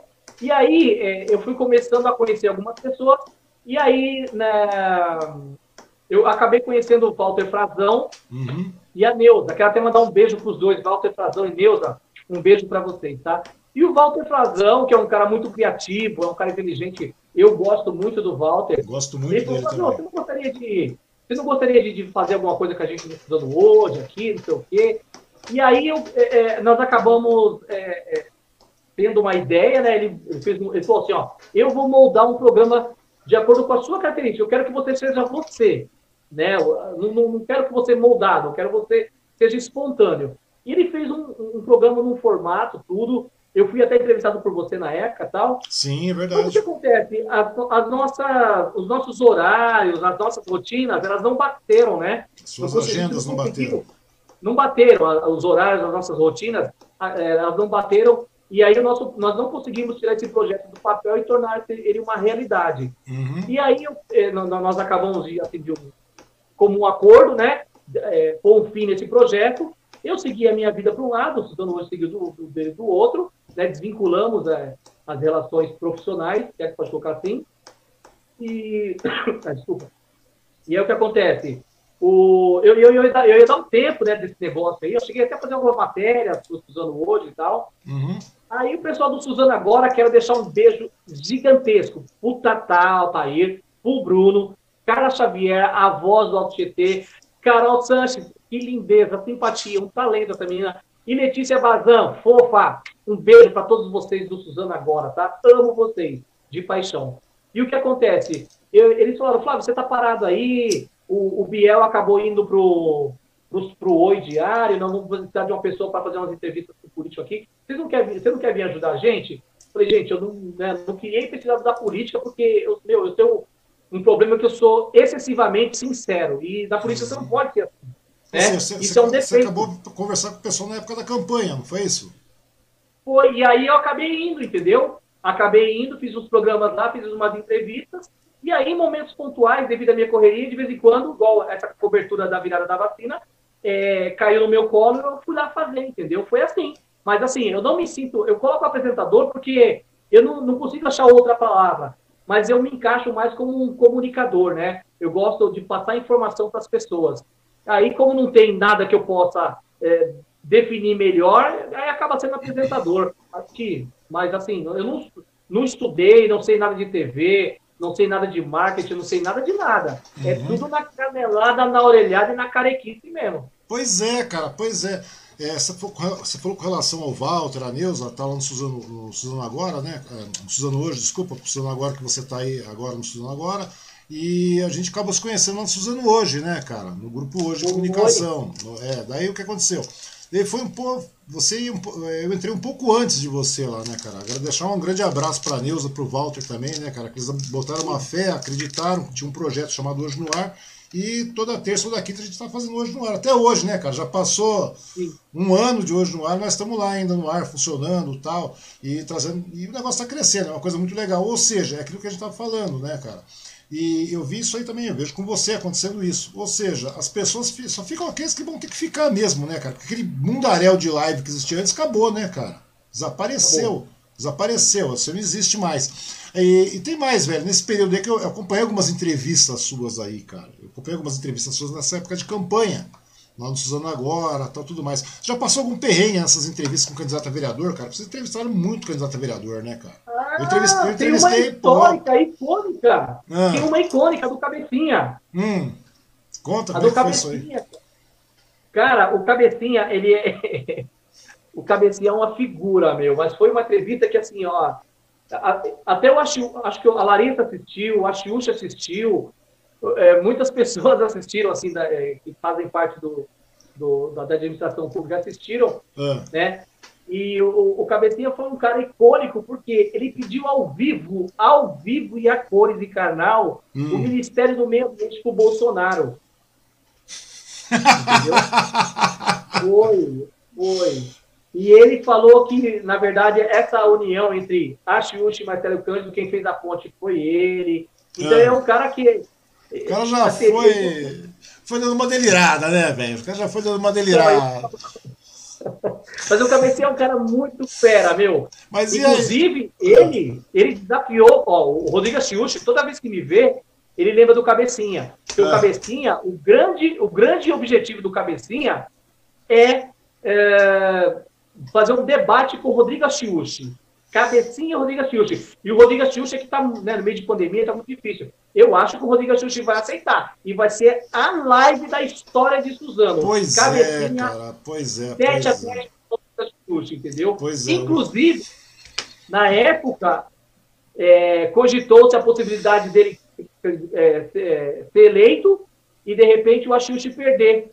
E aí alguém perguntou se ele arrumaria um emprego pro Alex. Ele falou que iria conversar sim e que poderia talvez arrumar um emprego pro Alex Santos. Pois então, é, cara. Pois é, cabecinha. Mas eu vi várias situações lá, cara, que você chegou de cabecinha mesmo, vai falando, cabecinha, não foi isso? Fala o que você quiser, vai falando. Não, porque ele, ele começa a falar e é engraçado, Yajin. Eu não queria é, deixar transparecer hum. que eu estava rindo dele. Eu estava rindo para ele, entendeu? Você estava rindo Mas da situação forma... toda, cara. Na verdade, estava... Eu falei, cara, o Flávio está se segurando, velho. Sim, cara. Foi, foi a live mais difícil, cara. Mais difícil, né? É, é, e, e, assim, teve um momento que eu... Para eu tentar me controlar, eu, tipo... Sabe quando você deixa a pessoa falar e você fecha os olhos e, e fica tipo, inerte, assim. É, Ai, você, era o celular, eu vi que você estava com o celular na mão. Você não tal. quer ouvir o que a pessoa está falando, né? Eu via que você estava com o celular não, na não. mão, tentando, como checando, sabe, checando as perguntas, sabe? Mas, cara, eu vi que você estava... Cara, é icônico isso aí, cara. Isso é icônico. Foi, a cabecinha foi assim, ó. A melhor live que eu já fiz na minha vida é com muito, um político. É teve muito... outros também, teve outros também, tipo assim, é, cara, eu sou, eu, eu, eu, eu, peco muito no português, né? Eu erro uhum. bastante, eu tenho. Todo mundo eu tenho erra, grave, eu também erro direto. Eu tenho grave problema de dicção, eu falo, eu falo muito rápido, eu atropelo. Eu sou filho de pernambucano, né? Então, uhum. tá atropelando tudo. E tem esse, essa coisa de nordestino de falar meio afastado, enfim. É. Aí o que acontece? Eu tenho um grave erro de dicção e de concordância também. Eu erro muito, muito de concordância. Mas, às vezes, quando, por exemplo, eu pergunto uma coisa para o entrevistado e ele não entende o que eu falei, e aí ele fica aquela cara de assustado assim para mim, e eu, sabe, dá vontade de dar risada, porque ou, a resposta dele vem toda torta, não é nada daquilo que eu perguntei. Enfim, é, são situações que eu vivenciei lá, né, principalmente alguns, algumas figuras desconhecidas, mas, na verdade, é, serve como aprendizado também, porque a gente acaba tendo que ter um jogo de cintura muito grande, né, cara? Como eu disse, pois o candidato é, vai lá, é candidato vai lá, você tem que erguer esse candidato, tem que vender ele para a população, né? Aí não entra o cidadão, você entra o profissional. Mas, enfim, foi situações que eu passei que. Mas o cabecinha foi assim, um ícone. Um ícone. É, e eu já quero fazer uma live tete a tete, Rodrigo Chiuchi e, Cabecinha. Cabecinha, cara. É verdade, cara. Hoje eu fui lá no, no, no, no Max Pfeffer e encontrei... é Eu Ribeiro. Elcir, né, cara? Esses dias atrás, esses dias atrás, hoje eu fui lá no, no, no Max tava o Rodrigo lá, né, cara, na caminhada. Porque todo dia eles estão lá no Max dando uma volta em todos os, os polos de vacinação aí e tal. Fico imaginando essa situação, cara. Eu não consigo conversar com o Rodrigo, cara. Na realidade tá todo mundo de máscara, né, cara? Que é aquela coisa, o Rodrigo tá sempre tirando foto, a galera gruda, então não deu pra conversar com o Rodrigo. Conversei com o Pedro. Rodrigo não, mas é, fico imaginando é que seria uma, uma situação dessa, cara, de você do, do cabecinha e do Rodrigo, velho. Ia ser um debate mas muito. Eu ainda quero fazer. Eu ainda quero fazer. Você vê, e né? Assim, dentro, dentro do entretenimento, eu tenho alguns projetos ainda que eu quero tentar viabilizar. Aliás, cara, eu sou um cara que eu não paro, graças ao nosso bom Deus. Eu não hum. paro, eu estou fazendo mil. Embora tenha, tenha dois vínculos empregatícios, eu tenho coisas paralelas que eu vou tentando fazer e eu quero tentar viabilizar muita coisa na minha vida. Quero tentar fazer um programa é, dentro do Suzano Agora, que é a minha casa, é, que, eu, que, eu, que tem a minha cara, que me dão total liberdade para trabalhar lá, eu, muita vontade, e fala, Flávio, o espaço é seu, vamos ser criativos e pode fazer o que você quiser. Nesse momento eu não consigo, mas eu quero sim fazer uma coisa que seja bem popular. Eu quero fazer bem popular mesmo, entendeu? É o, é, é o que eu pretendo fazer. Bem Nesse momento ainda mesmo. não é possível. Não, até, por, até, até, porque, até porque uma coisa que é muito popular, cara, tem que ser muito presencial também, né, Flávio? E no momento, e isso que então, complica a situação, né, velho? Nesse momento é impossível, né? Eu gosto do corpo a corpo, eu gosto de estar em contato com gente. Então, no início da, da, da nossa conversa aqui, isso já foi. É, é verdade, cara. É verdade. Falei, e eu quero estar próximo de pessoas, né? Eu quero é, é, claro que eu, eu, quero também tentar trazer um pouquinho para o lado do humor, que é uma coisa que eu gosto. Eu gosto muito de sorrir, eu gosto de ver as pessoas contentes. Se eu conseguir fazer uma pessoa sorrir por dia, cara, eu estou feliz da vida. Olha, na rede social, não existe nada assim que eu, que eu. Embora eu sou bastante provocativo, gosto às vezes de encher o saco das pessoas, tiro as pessoas do sério, mas, ó, eu estou sendo sincero com os meus amigos do Facebook. Tudo hum. que eu faço é para dar risada. Eu dou pois muita é, risada. Cara. Pois é, pois é. É aquela coisa, né, cara? O perfil é seu, você trabalha da maneira que você quer, cara. Muitas vezes eu escrevo, cara. Tem hora que eu tô escrevendo. Eu não sei se você viu, cara, mas muitas vezes eu escrevo uma coisa, uma cobrança meio séria, meio sisuda, de repente eu falo besteira, cara. Entendeu? Se você olhar meus posts de um tempo pra cá, de um tempo pra... É claro que agora, com o Suzano hoje, com, com a correria de fazer o talk também, e fora o trabalho, né, cara? Porque a gente trabalha, a gente tem que trabalhar para pagar as contas, né, cara? E mesmo assim tem uma dificuldade. Inaugurei um prego aqui, cara, te falei. Inaugurei um prego. não dá para viver disso, né, amigo? Não dá, cara, não dá, não dá. Então você trabalha, né, cara? Então é aquela velha situação, você trabalha, porque o pessoal fala, pô, o talco deve estar tá dando uma grana, usando ouro deve estar tá dando uma grana, tudo deve estar. Tá... Não, velho, você não está ganhando dinheiro, não, velho. Então você tem que trabalhar, trabalhar para pagar as contas aí, cara. E a pegada é essa aí. E fora esses projetos. Mas vem cá, cara, com relação à questão da, da, das entrevistas, cara, que eu vejo muitas vezes aí, cara. E você já se sentiu desconcertado? Como é que foi essas primeiras vezes para você realmente começar a entrevistar? Porque é ao vivo, né, cara? Geralmente então, lá, lá, no Suzano agora é ao vivo. No Suzano hoje, lá no Suzano hoje comigo é ao vivo, como a gente está conversando aqui agora, na lá também é ao vivo, tem gravado, não tem edição, não tem porra nenhuma. É ao vivo, cara. Ou seja, já deu umas gafonas brava lá, cara? Tipo, pergunta. Porque falar rápido a gente fala rápido. Eu falo rápido, você fala rápido. Já teve, por exemplo, teve situações, cara, que eu faço uma pergunta, muitas vezes o cara não entende. Porque eu falei rápido, eu falei com uma dicção, sei lá, tal. E daí o cara não entende, o cara ou não entende ou responde, sabe aquela coisa que fica meio vaga? Daí você tem que refazer a pergunta. Você já passou pela situação de você conseguir fazer a pergunta rápido e quando você, pra, e quando você tem que conversar de maneira pausada, bonitinha, a porra não sai, cara. Começa a ficar meio. Então, eu, eu, às vezes eu ensaio uma pergunta, né? Hum. E aí, quando eu vou falar, eu esqueço, dá um branco assim. Aconteceu isso na. Pois é. Com o André Chiang. Aconteceu com o André Chiang. Na, na, eu, eu queria falar virada da vacina e não vinha, não vinha, não vinha. Hum. Eu falei, maratona da vacina, sabe? Maratona da vacina, né? Maratona, da vacina. Porque eu não lembrava, eu não lembrava virada. Toda hora eu esqueci dessa palavra virada. E várias lives eu falei maratona, maratona. Não deixa de ser uma maratona, mas o não nome é virada. É, o nome, o nome Olha, a é maior roubada, a maior roubada que eu, eu entrei foi justamente no Suzano hoje. Hum. Fui lá no, Itaca, no Itaquá Garden. Ah foi eu e o Rodrigo, o cinegrafista também é o Rodrigo.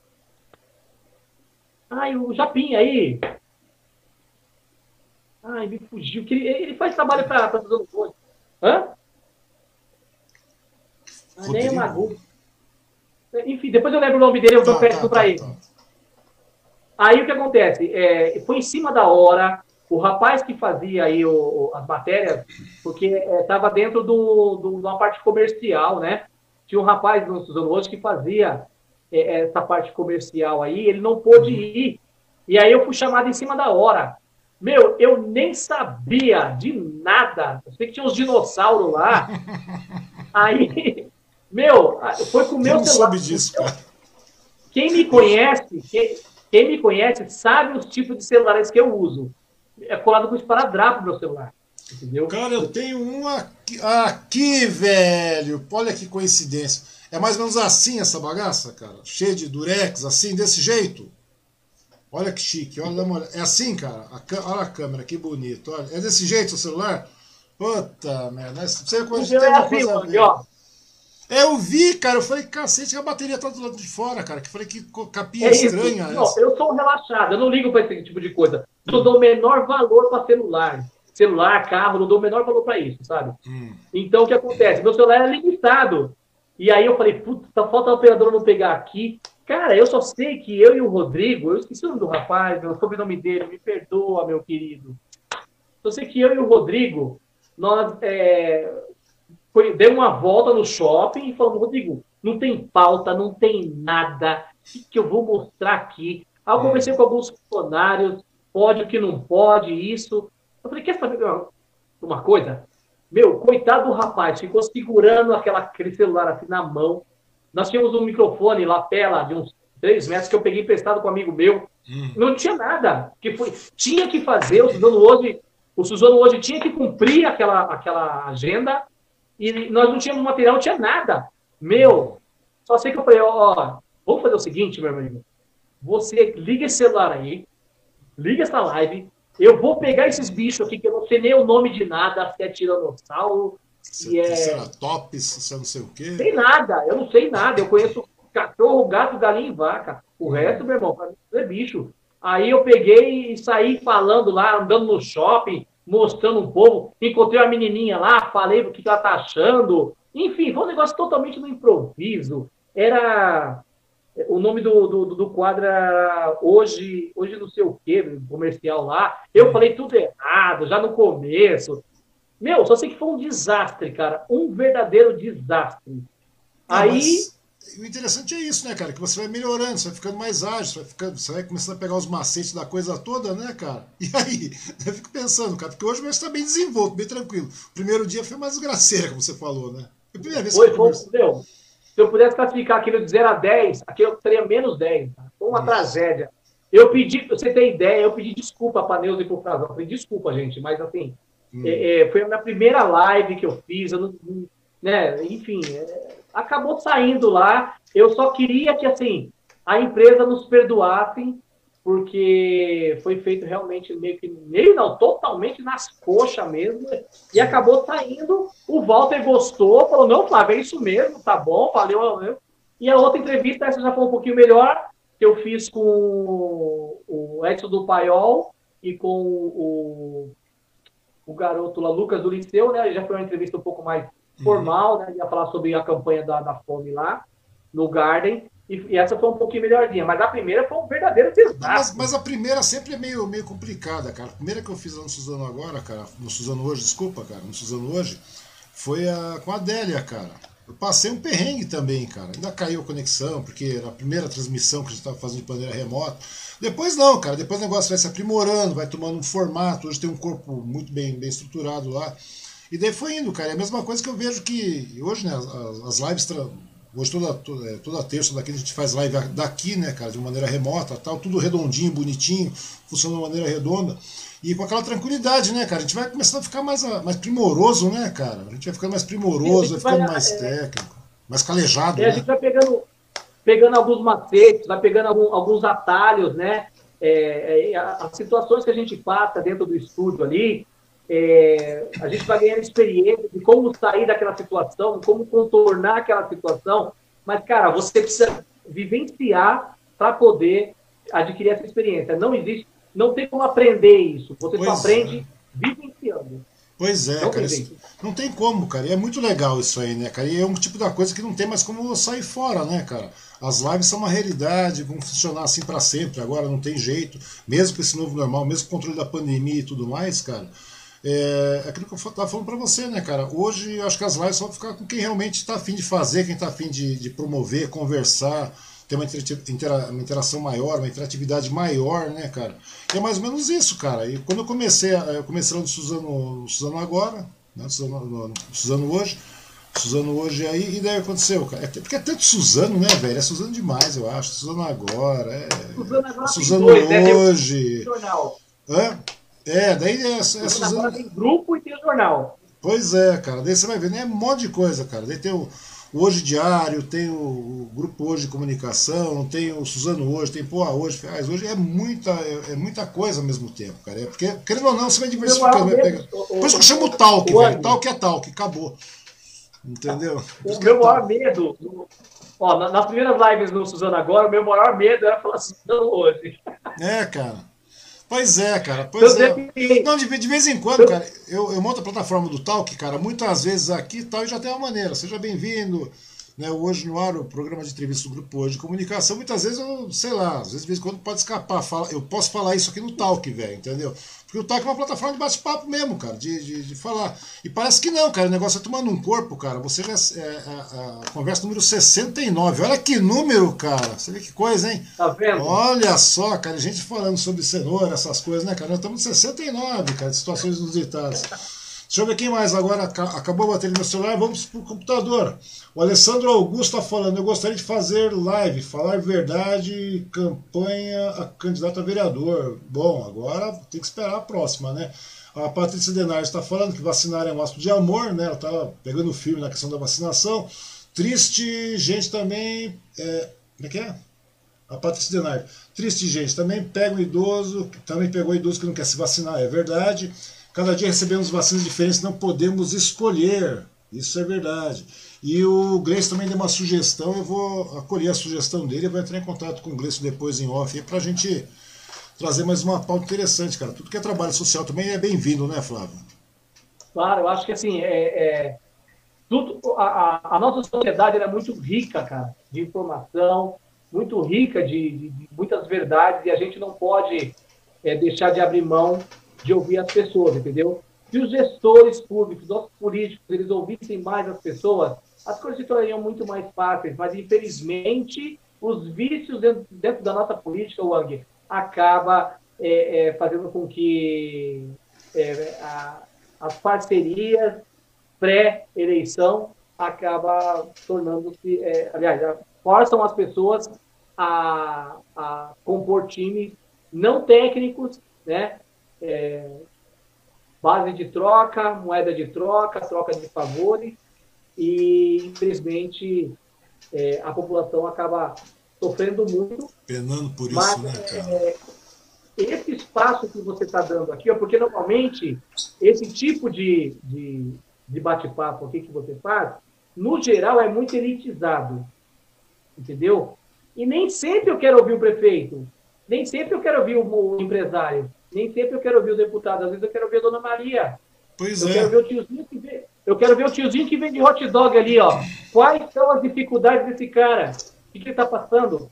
Entendeu? Eu quero ouvir o ambulante, eu quero ouvir o cara, sabe, o motorista.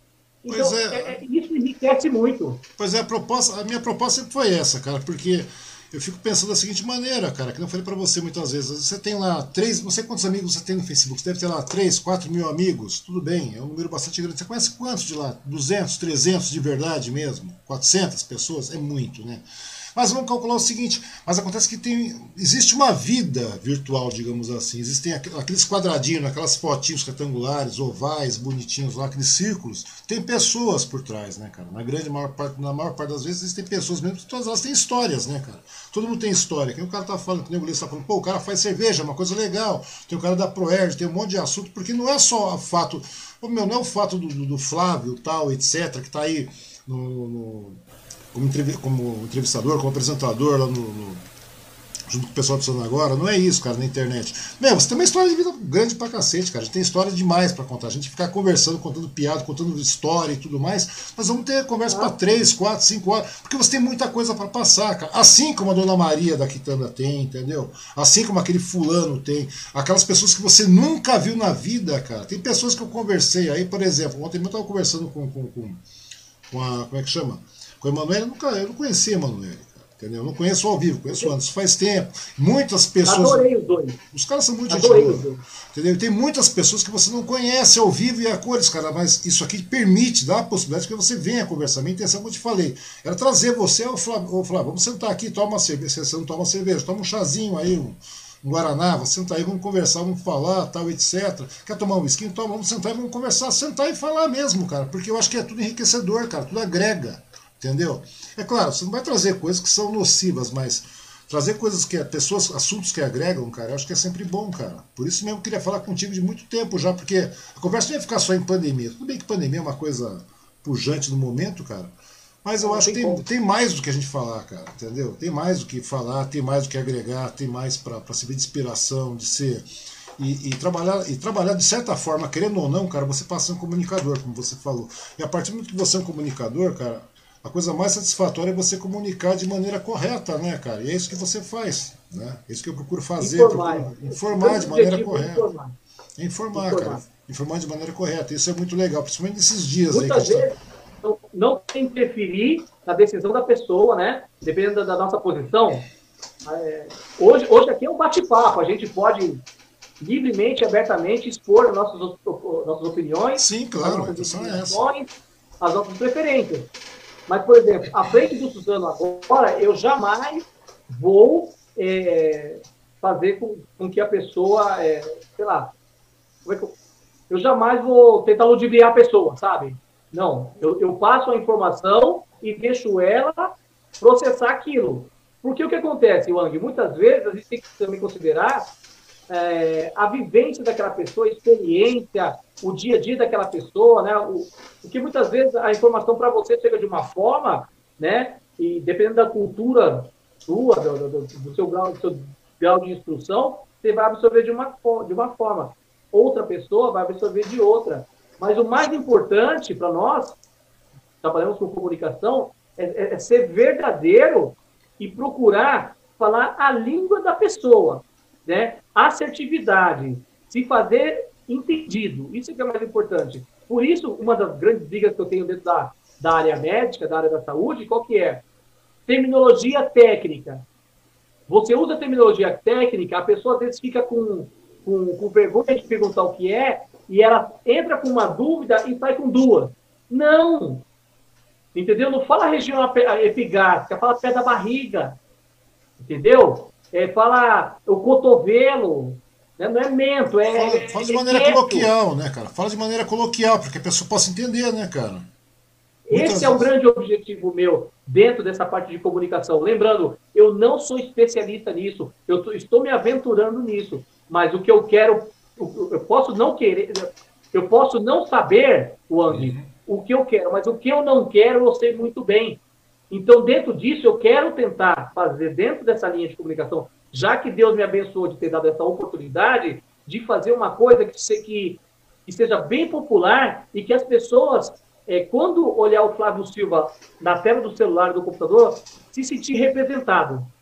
Pois é. Mesmo cara. porque, mesmo porque, Wang, é, eu cresci no Jardim São José, em Suzano, amassando barro, engolindo poeira, é, tive uma vida muito complicada em termos de, de nunca tive privilégio nenhum, sempre estudei em escola pública, trabalhei muito, muito cedo, é, consegui fazer o estudo, é, o EJA, por intermédio de um professor meu chamado Alex Naldo, me, me arrumou essa vaga, consegui fazer. Uhum. Consegui minha bolsa de faculdade do ProUni 100%, é, né, não, não, não paguei faculdade, paguei com esforço, né? Então, dentro desse, desse, da minha história, eu nunca, nunca ninguém me pegou e falou, ó oh, Flávio, eu vou te carregar comigo, ou eu vou te dar um privilégio. Nunca houve político por trás de mim me, me, me favorecendo de forma alguma, entendeu?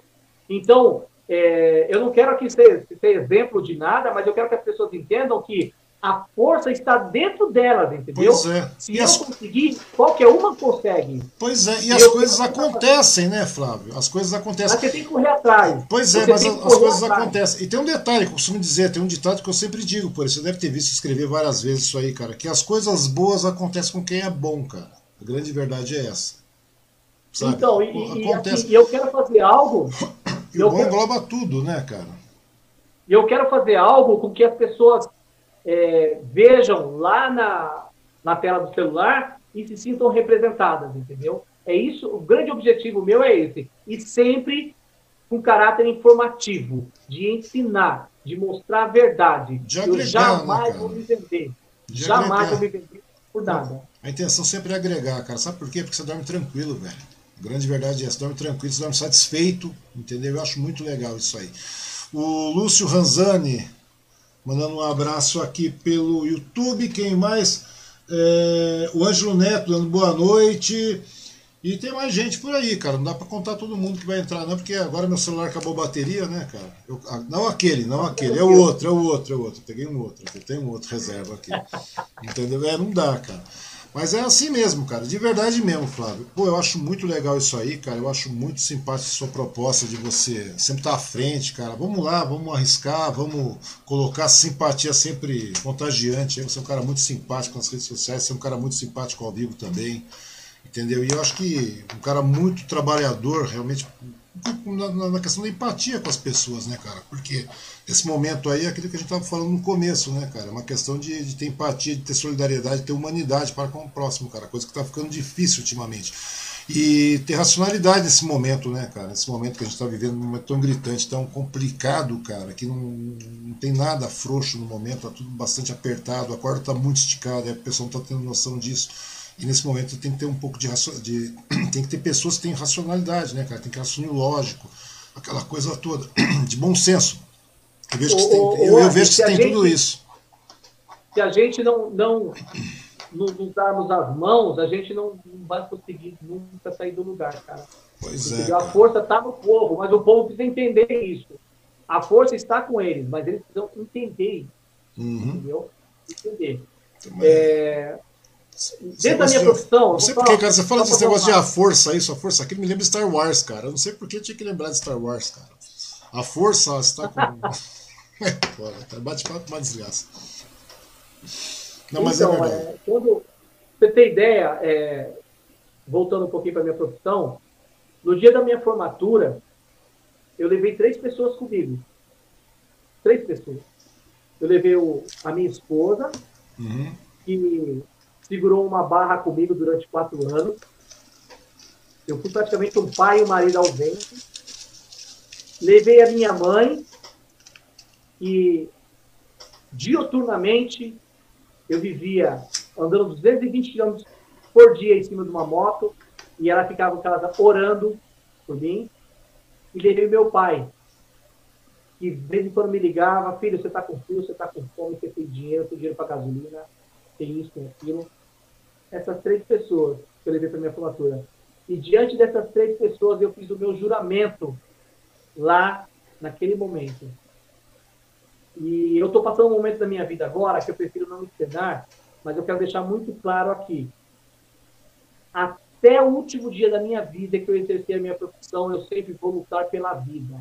Não existe cargo, não existe dinheiro, não existe poder político, ou seja, qualquer outro, que faça eu desistir disso. Isso é um desabafo, tá? Eu jamais, eu vou lutar pela vida sempre, vou enfrentar seja quem for a favor da vida. Porque o meu juramento eu fiz diante das pessoas que eu mais admiro e que mais me ajudaram naquele momento. Então é uma questão de honra lutar pela vida, tá? Então é o recado está dado, tá bom? O recado está dado, tá? Para quem merece ouvir, tá bom? A vida para mim está em primeiro lugar, de quem merece, claro. Hum, é, a grande verdade é essa, Flávio. E é muito importante ter pessoas assim, cara, que pensam dessa maneira. De verdade mesmo, a gente se sente muito feliz sabendo que tem pessoas assim como você. Não é puxando o saco, não, cara. Que ninguém tá pagando nada, ninguém tá ganhando nada com isso. É uma questão de, de falar a verdade apenas, cara. Eu acho que precisava ter mais pessoas preocupadas com o seu próximo, entendeu? Serem mais coerentes, mais coesas. Né? Eu acho que está sendo muito legal. As pessoas têm medo, as pessoas têm medo. As pessoas têm medo de perder emprego, as pessoas têm medo de cara feia, as pessoas têm medo de poder. Eu não tenho medo de nada disso. Se eu sair do, do hospital A, eu vou tentar arrumar emprego no hospital B. Mas a minha honra, o meu orgulho, ninguém vai passar por cima, cara. Não adianta. Não vai, entendeu? Eu não temo nada. A única coisa que eu tenho medo da minha vida, aliás, as únicas duas coisas que eu tenho medo da minha vida é de perder as pessoas que eu amo ou partir desse mundo deixando meus filhos desamparados. As únicas coisas que eu tenho medo, o resto, eu não tenho medo de absolutamente nada. Só Deus para calar minha boca. É preferível sim ser meu amigo do que meu inimigo. É muito preferível. Eu não temo nada. Você pode me matar, mas a minha boca eu não calo. Posso morrer. É, mas tem esse detalhe, né, cara? Não sei porque a pessoa tem tanto medo de tantas coisas, cara. Vamos procurar viver melhor, procurar viver de maneira mais tranquila, cara. Até porque morrer, cara, é a única coisa realmente real que vai acontecer com a gente, cara. Que eu costumo falar. Então vamos procurar viver da maneira mais tranquila. Não sei porque vivem com tantas intrigas, tantos problemas, cara. Criando problemas onde não deveria existir, né, cara? É aquele velho ditado, né? Porque, é, porque é, facilitar, se a gente pode complicar. Cara, vamos ver melhor, né? A proposta geralmente é essa. Eu procuro fazer, fazer isso com todo mundo. O, o, Wang, não adianta. Quando você coloca pessoas na área da saúde que não tem a sensibilidade de cuidar do ser humano, você acaba. Ele, ele acaba apenas trabalhando com números, né? E o que é uma vida perto de 3 mil atendimentos mês, 5 mil atendimentos mês? Para ele não é nada, foi um só. Para mim foi muita coisa. Dependendo do jeito que foi, foi muita coisa, entendeu? Então, é, a gente volta naquela, na, na, na naquela questão. As, as pastas, as secretarias, o governo, as pessoas precisam se rodear de gente técnica, gente capacitada. Ou senão, o pobre sempre vai se ferrar, o ano, não tem jeito. Só que é o seguinte, eu caio, mas eu caio atirando, entendeu? E eu não calo a minha boca, de forma alguma. Tá certo. Tem que ser cobrado, tem que ser cobrado, tem que ser feito, tem que ser feito. A grande verdade é essa, Flávio. Eu acho que o negócio é bem por aí mesmo e tem que ser dessa forma, cara. A partir do momento que todo mundo estiver consciente, tiver é, a coletividade de cobrança, a coletividade de, de, de, de essa cultura, como eu falei para você, cara, as coisas começam a mudar, cara. É a mesma conversa que eu sempre tive com, com o André Dourado, com todo mundo, com todas essas demais lideranças, com as demais pessoas em si, cara. Porque eu acho que a intenção é essa, cara, que você começar a despertar esse, esse, essa intenção de cobrar, de correr atrás, de ter mais empatia para com o próximo, cara. Porque é a única maneira, porque no final, velho, vai todo mundo no mesmo buraco. A grande verdade é essa, cara. A grande verdade é essa. Então vamos procurar viver melhor. E eu fico muito contente mesmo, cara, de verdade, sem brincadeira. Saber que tem pessoas assim que estão mais empenhadas, cara, em trabalhar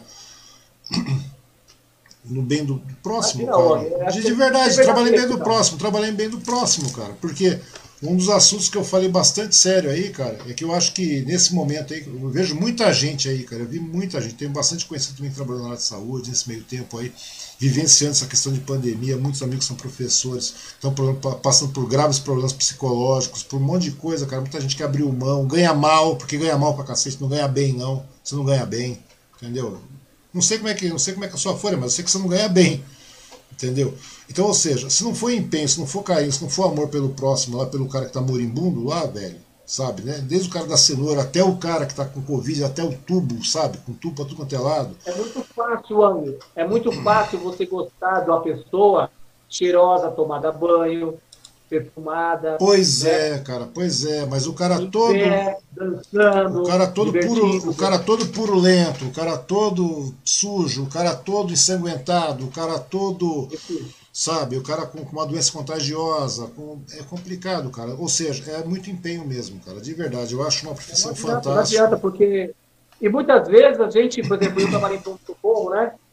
é, muitas vezes, assim, é, a pessoa chega esse documento, eu não sei quem é aquela pessoa. Não você não tem o histórico do cara, você não tem nada. Nada. Mas, assim, é um ser humano. Eu, ali, eu, mesmo que seja, por exemplo, um estuprador, eu tenho sérias restrições a estuprador. Eu acho que é um cara que é, ele é, um, é um lixo na sociedade. Mas se esse cara caiu na, mão, na, na minha mão dentro do hospital, ele vai ter o melhor cuidado do mundo. Ali eu sou muito profissional, entendeu? Eu sou muito profissional não julgo ali, mas é, é, é, é, muito difícil você separar isso, entendeu? Agora, é, muitas, voltando, muitas vezes eu não sei quem é aquela pessoa, não sei histórico de vida dela, mas de, alguma forma eu sei que ela é o amor na vida de alguém. Ela é alguém especial para alguém. Isso já me basta para eu tentar fazer o melhor. E muitas vezes a pessoa vem descompensada, passa mal, você passa o plantão, não sabe o que aconteceu, ela foi embora, recuperou, e muitas vezes você não sabe nada da vida dela. É gratificante quando as pessoas te reconhecem na rua. Ah, ô Flávio, você é enfermeiro lá do, do, do, hospital tal, tal, tal? Sim, sou. E a pessoa, ah, você cuidou do meu pai, obrigado, ele tá bem, tá? Então, sim, esses retornos às vezes acontecem, né? E é muito bacana, cara, é muito bacana. Eu fico muito contente. Eu sou um cara muito abençoado, Andy. Eu, eu sou, eu não posso reclamar de nada na minha vida. Eu sou um cara muito abençoado porque a enfermagem me escolheu. Eu não escolhi a enfermagem, a enfermagem me escolheu. E hoje eu sou um cara que eu, eu, eu, eu não sei o que eu faria da minha vida se não fosse a enfermagem, cara. Tanto é que, fora aquele caso do Neymar de Itaquá, tudo que me deu visibilidade nas redes sociais foi por meio da enfermagem, entendeu? Verdade, cara. Pra você ver como é que é o negócio, né, cara? A realização não tá só no dinheiro, né, cara? Muitas e muitas e muitas vezes a realização tá naquilo que a gente é, não é verdade? Que é aquilo que a gente ah, é, aquilo filho, que a gente consegue ser para os outros. É, eu, eu, passei um, um, um perrengue com meu filho, meu filho teve câncer, né? Uhum. É, foi um, no meio de uma pandemia, e foi um momento muito difícil, porque aquele instinto protetivo de pai, quando o filho está doente, eu tinha que me limitar muito, porque é, é, por eu estar à frente, da, na linha de frente do coronavírus, e meu filho imunodeprimido, eu acabei me tornando uma ameaça para o meu filho, entendeu? Então, ele estava tomando quimioterápico, né, uma imunidade bem baixa, e eu tendo um provável, um potencial Vitor, né? transmissor, transmissor do, do coronavírus, né? Então foi um momento muito difícil, também foi complicado para tentar fazer tudo isso. Muitas vezes chegava em casa, nem chegava perto dele, ele tinha que se afastar de mim, eu ia para o chuveiro tomar banho. Foi uma situação muito difícil também.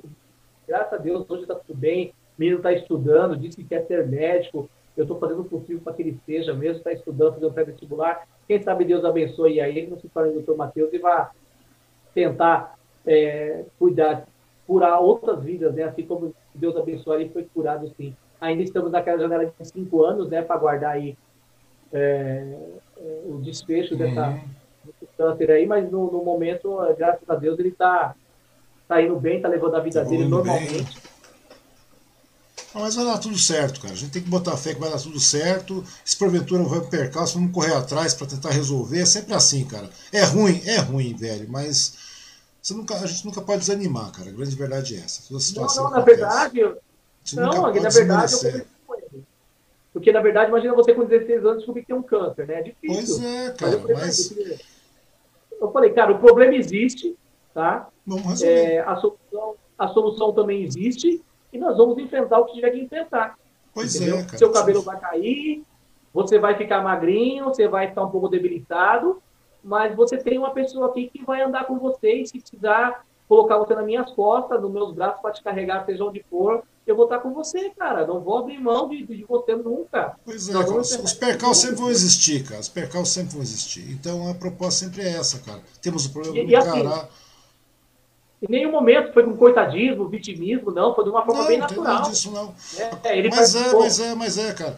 Teve um tempo atrás, cara, que tive uma hemorragia bastante grande para fazer uma colonoscopia, né, cara, para verificar o que acontece, porque sabe que câncer de estômago é uma coisa muito comum, tal e tudo mais.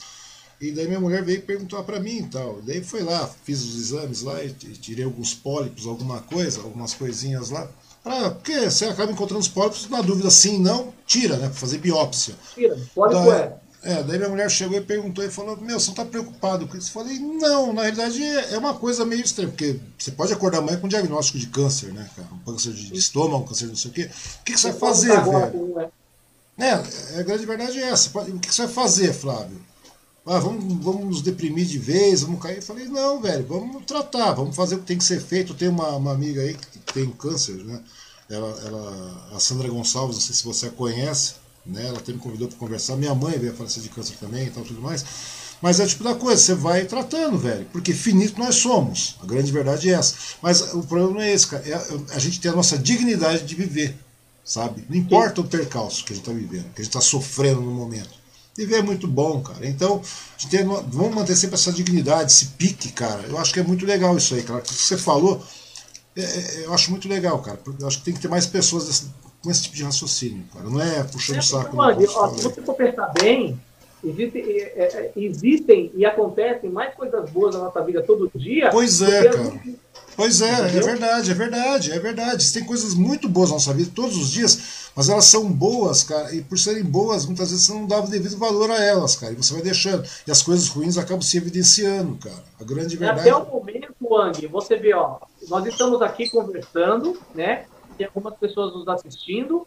Nós estamos aqui, ó, tendo o privilégio de estar respirando espontaneamente em ar ambiente só que nesse momento existem pessoas lutando para manter o padrão respiratório confortável e com a máscara de oxigênio. mínimo, né, cara? O mínimo.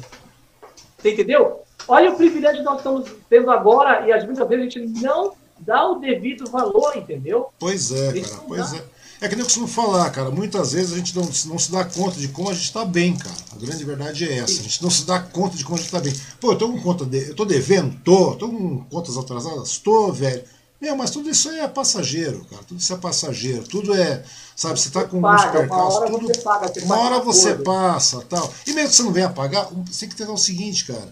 Você não vai conseguir zerar a sua vida, deixar tudo em dia, ou oh, vou morrer e deixar tudo em dia. Não, velho, porque a única, coisa, a única coisa certa é que você vai morrer. Então vamos ter que viver bem, vamos viver com qualidade, vamos viver com, com certo amor, com certo carinho pelo, sabe, pelo, não, eu, é, é, porque é meio difícil, cara. É que eu estava falando para minha mulher, ela falou, não, você deve ter um monte de, de, de, de desafetos. Não, não tenho, velho. Eu procuro não ter desafetos, para você poder sempre estar tá bem, viver bem, porque eu acho que você tem que realmente tratar as pessoas da maneira como você, como você gosta de ser tratado, como você quer ser tratado. Você tem que viver melhor, cara. Porque eu acho que é o tipo de cordialidade que está faltando, cara. As pessoas. E a gente vai conseguindo, a gente vai pegando isso, cara, com o passar da idade. A gente vai se tocando disso aí. Porque a gente vai se dando conta que a gente é finito, cara. Tô com 52 anos, eu fico olhando e falo, pô, eu tô me sentindo finito já. Então você vai vendo as coisas mudando. Nós estamos numa fase da vida que a gente tem mais passado do que futuro, né? Pois é. Logicamente, né? né?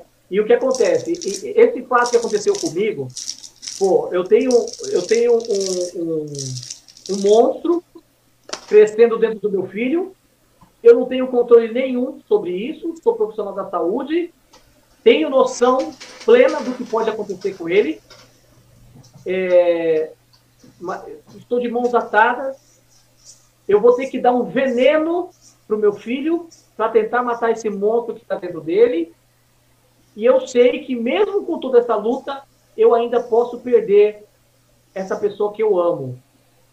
Só quem passa por isso entende o verdadeiro sentido da palavra amor e pois mesmo é. ali lado a lado, caminham juntos.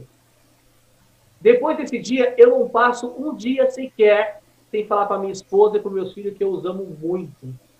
Mas é verdade, cara. É assim que a gente tem que ser, cara. Sabe? A gente tem que. E aquela velha situação, a gente tem que saber conviver. Você não tem que lutar, você tem que conviver, né? tomar seus cuidados, conviver. E é uma coisa muito legal isso aí, cara. De verdade mesmo. Andy, outra coisa. Cara, é... eu não sabia disso, cara. De verdade não sabia. Eu imaginava que você estava meio na correria, mas eu não sabia. De verdade mesmo, cara. Isso eu passei de. Imagina o que era a pandemia em março de 2020. Eu fiquei de março de 2020 até março de 2021 vivenciando isso. E nas redes sociais ninguém nem percebia. Seguir a vida normal. Não, mas tem que seguir, Ó, cara. É, é, um problema para tratar, é um problema para cuidar. Eu, eu acho que, você não, é claro, é um problema grave, mas a gente não pode superdimensionar o problema. Ele é mais um problema. E vamos colocar ele no meio das, das soluções vamos embora. Quando eu encontro um amigo meu na rua, eu tenho mania de tirar foto, né? Eu adoro uhum. foto. Não sou fotogênico, mas eu gosto muito de tirar foto. Eu gosto de registrar os momentos que eu vivo. Por quê? Quando a, nós estamos vivendo um momento que a gente não sabe se aquele reencontro vai ser só mais um reencontro ou se vai ser uma despedida. Então eu gosto muito de registrar esse momento, deixar marcado, deixar né, registrado, porque eu não sei se eu vou ver aquela pessoa novamente, entendeu? Somente, somente no momento que nós estamos vivendo agora. E a gente passa então, essa noção, eu... né, cara? A pandemia e a idade nos dá essa, essa, essa o privilégio, cara, de ter essa, essa, esse tipo de raciocínio, essa noção das coisas, né, cara? A gente não tem mais isso. Então a, gente, a única noção que nós temos é que a gente não sabe se amanhã a gente vai estar aqui. Na verdade, outra, se essa pessoa vai estar aí, entendeu? Uma coisa também que eu gosto de fazer muito com as pessoas, ó. Não importa. Eu tiro foto com o Rodrigo Achiuchi, e eu tiro foto com um cara que ali é, é, é, é marginalizado pela sociedade. Eu, eu trato todos da mesma forma, gosto de elogiar as pessoas. Eu gosto, Wang, do fundo do meu coração. Não estou aqui fazendo, vangloriando, não, uhum. mas é uma coisa que é minha. E eu, eu já sofri demais, já tomei muito na cabeça por ser assim. Tá? Hoje estou um pouquinho mais calejado, mas eu não deixo de valorizar o ser humano. Eu gosto das pessoas, eu gosto de elogiar as pessoas, eu gosto que as pessoas se sintam bem comigo, com a minha presença, sabe? mas nem sempre todas as pessoas são dignas dessa confiança e dessa, desse tipo de tratamento. Mas, cara. São os percalços que, que, acontecem, cara. São os percalços que a gente tem, muito, que, a gente tem que administrar já fiquei, também. Ó, já fiquei muito frustrado, já me decepcionei muito. E a conclusão que eu tive de tudo isso é o seguinte: eu nunca vou deixar de ser assim, porque o mal não está em mim. Está quem não valoriza isso. Pois é, cara, você tá corretíssimo, velho. A pegada é mais ou menos essa mesmo, e você está certo, cara. A gente tem que. Meu, cara, a única pessoa que a gente convive realmente somos nós mesmos. Todo mundo conviver bem, né, cara? A gente viver bem, conviver bem, dormir bem conosco mesmo, tá? Ah, comigo mesmo, vou dormir comigo. É, é, é comigo, cara. Porque no dia que, que realmente acabar tudo isso aqui, cara, ninguém vai no meu lugar, não posso ir no lugar de ninguém, é só eu com eu mesmo. Não tem filho, não tem mãe, não tem pai, não tem irmão, não tem cachorro, não tem porra nenhuma, cara. É só eu. A grande verdade é essa, cara. Então vamos conviver bem com a gente mesmo, né, não é Flávio?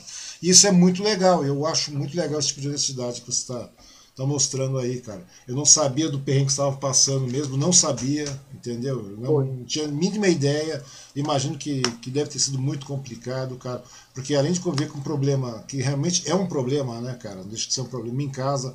Você já conviver com vários problemas no dia a dia que. E essa empatia vai, cara. Porque querendo ou não é, é, acaba maculando um pouco aquele, aquele, pique todo, né, cara? Porque você vê todo dia uma, uma, um sofrimento diferente, alheio ainda, cara. Mas é gente, é, são pessoas, são seres humanos. Então é triste quando você vê alguém morrendo, né, cara? Quando você vê alguém sofrendo, penando, principalmente nesse período de pandemia aí, que é evidenciado. E ainda quando volta para você ainda tem mais um problema para agendar. É claro que, que que é um problema cadenciado, mas é, não deixa de ser um problema, né, velho? Então a gente começa a juntar tudo isso aí, tudo isso aí, e aí vem aquela parte de saber administrar e dormir e acordar no mesmo dia com o mesmo pico para fazer tudo de novo, né, cara? Eu vejo que é isso que você faz. Então, é, eu, eu, eu, graças a Deus, eu consigo administrar bem essas coisas. Confesso para você que no, no, no, diagnóstico eu chorei uma semana sozinho, hum. na, na, cama, tomando banho. Eu chorei, chorei muito, muito, muito. Mas aí, cara, eu sou uma pessoa que, assim, eu não tenho religião, né?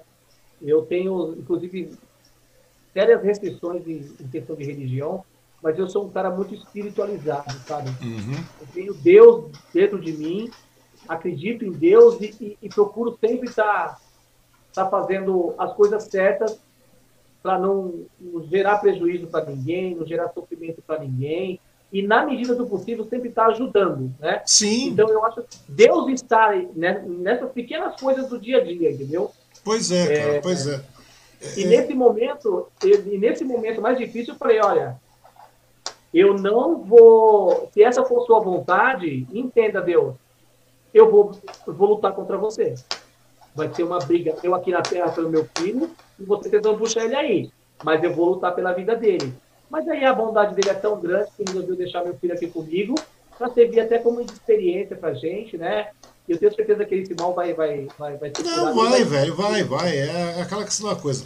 É, tudo tem tratamento, tudo tem cuidado, depende também da gente, né, velho? Eu sou um cara muito cético, né? Você já deve ter percebido aí, o pessoal fala, ah, eu sou um cara muito cético. Mas eu acho que tudo tem jeito, cara, e isso não me faz ser melhor ou pior do que ninguém. Eu só acho que tem que ser bom com todo mundo, cara, que é o princípio, o princípio básico do ser humano é esse, cara. É claro que tem muita gente ruim, tem muita coisa ruim por aí, mas a gente também não pode deixar levar por isso, velho. Então eu acho que, que isso aí não, não é uma religião, não é um Deus, seja qual for ele, que vai, vai te colocar como, como melhor ou pior, cara. É, é realmente uma questão de princípio, cara. Eu acho que é isso que faz você ser o que você é faz você dormir bem, você acorda bem, você dorme mal, você não dorme mal, cara. Você pode dormir triste por um determinado momento, mas amanhã tá legal, cara. Amanhã tá legal e vai ser. E vamos pra frente, tem um problema, vamos encarar. Entendeu? Vamos encarar. E é o que eu tô vendo que você andou fazendo, é o que você faz todo dia lá no, no seu trampo, cara. Querendo o seu trabalho é isso, é encarar todo dia o problema dos outros, cara. E chegar em casa ter outro problema para resolver, vamos encarar e vamos resolver. Porque isso aí, cara, querendo ou não, revigora, é, é, é, regozija, cara, e você começa, você dorme tranquilo, você acorda no dia seguinte e vai viver sua vida, cara. E quando chegar na velhice, tomara que assim seja, né, cara? Tomara que assim seja. A gente tem a história para contar, a gente tem histórias, bons momentos para lembrar nesse momento, porque é aquilo que você falou, né, cara? A gente tem mais passado do que futuro. E, e o passado é muito importante, cara. Você vê como o passado. Você não lembra da, da época? Não precisa de muito, Flávio. E é muito rápido, velho. Fecha o olho um segundo, cara. Fecha o olho. Já é. Não Fechou? Não. Não, fecha o olho. Você vai voltar na época que você era garoto, cara. Você era garoto, você estava correndo lá, tal, São José, não sei mais aonde. Meu, você era criança, velho. Você abriu o olho, você estava 44, é, 45 anos, velho. Eu e até, assim vai acontecer de novo. Vi. E assim vai acontecer de novo. Eu até vi um, eu até vi uma postagem esses dias. É, um amigo meu postou, não lembro exatamente quem foi, falou assim: um dia nós jogamos futebol juntos pela última vez e nem percebemos. E é verdade. Pois é, cara. Pois é, pois é.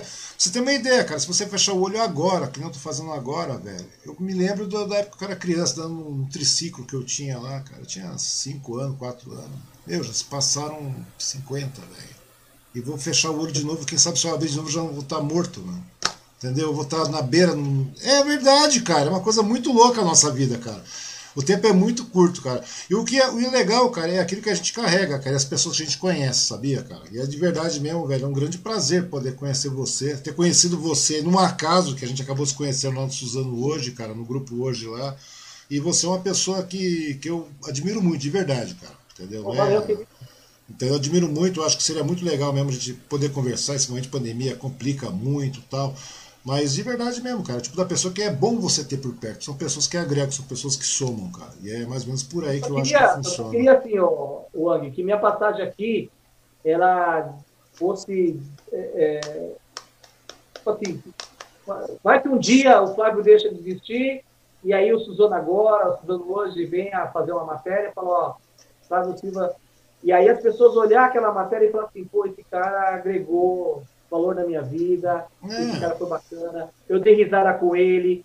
Claro que vai, terão muitos também que terão. Não, vai, é, é, desacerto sempre vai aparecer, divergências vão existir sempre, velho. Fica mas eu quero, eu quero ter, o meu legado é deixar, se possível, boas lembranças, que mesmo numa situação adversa como de uma morte, que as pessoas, quando olhar e, e, lembrar desses momentos que você falou, lembrar com um sorriso. Pois é. Se eu conseguir é. fazer isso, se eu conseguir fazer isso, eu já vou me sentir muito realizado. Você já morreu pessoa. realizado, cara. Sua, sua história está realizada. Eu falei, na minha lápis, tiver lá, aqui já Wang, ponto, gente boa, acabou, tá perfeito, velho. Tomara que demore, né, velho? Tomara que demore, pra gente poder Por favor. rir mais ainda, cara. A gente tomar uma cerveja lá do Gleison pra gente poder fazer outras coisas na vida, cara. Flávio, de verdade, meu querido, meu muito obrigado pelo tempo. Parece que não, cara, mas a gente conversou 2 horas e 38, mano. O tempo passou rápido pra você duas ver. 2 horas e 38, mais um pouco a gente bate as 3, velho, de verdade. E é muito legal pra você ver como é que o assunto corre legal, né, cara? Diferente de uma entrevista. Porque uma entrevista a gente, a gente vai falando, tal, aquela regrinha de três não sei o quê. É cinza, assim, gosto de cinza, cinza claro, cinza escuro, cinza escuro. Vamos para outra pergunta. É meio estranho, né, cara? E o bate-papo é muito legal, né, cara? Eu não pude deixar de notar. Ô, ficou muito bonito o cenário, cara, do quarto da filha, né? Ficou muito bonito mesmo. Não, eu queria até falar para as pessoas que, assim, esse é o quarto da minha filha, aqui é a coleção de lacinho dela, tem o limistick, os bichinhos dela ali, ó. Hum. Entendeu? Vamos lá, é um cenário que é, é, o quarto da minha filha. É, aqui, aqui, aqui é um lugar mais reservadinho, né? Um lugar mais tranquilo. Mais tranquilo. E aqui em casa, o povo, a minha esposa é confeiteira, trabalha com iFood, então é motoqueira uhum. toda hora. Aqui. Sim, é, imagino. Enfim, é, eu, tô aqui conversando, mas o povo está trabalhando ali. Uhum. E Nossa, o cenário hoje foi de de, é, tá um cenário bonito, cara. Tá um cenário bonito, colorido, cara. Muito alegre aí. Mas de verdade mesmo, Flavião. Flávio, de verdade, muito obrigado mesmo, de coração, pelo seu tempo, pela sua disponibilidade. A gente queria conversar faz um tempão, atrasamos um pouco para entrar também, até por isso que a gente está com o horário mais para cima aí. Mas de verdade, cara, é um grande prazer realmente ter podido conversar com você, ter conhecer você, tá? Espero que a gente possa conversar mais vezes aí, de verdade mesmo é, independente de ter trabalhado ou não lá no Suzano, Suzano hoje, a gente está conversando por aí, a gente está trabalhando junto, a gente está conversando junto, cara, eu acho muito legal. Quando a gente trabalha é porque a gente está querendo sempre a coisa melhor para todo mundo, né, velho? E é bem por aí. Eu acho que assim, Wang, é Suzano agora, Suzano hoje, Diário Suzano, Oi Diário, Rede Alto Tietê, todos nós temos um objetivo comum, que é informar, que é entreter, que é levar conhecimento para as pessoas, levar verdade para as pessoas. Existem é, diferenças em questões administrativas, tudo, mas nós aqui nós somos parceiros do outro, a gente tem que se ajudar. Pois é, cara, a gente tem que conversar constantemente, cara.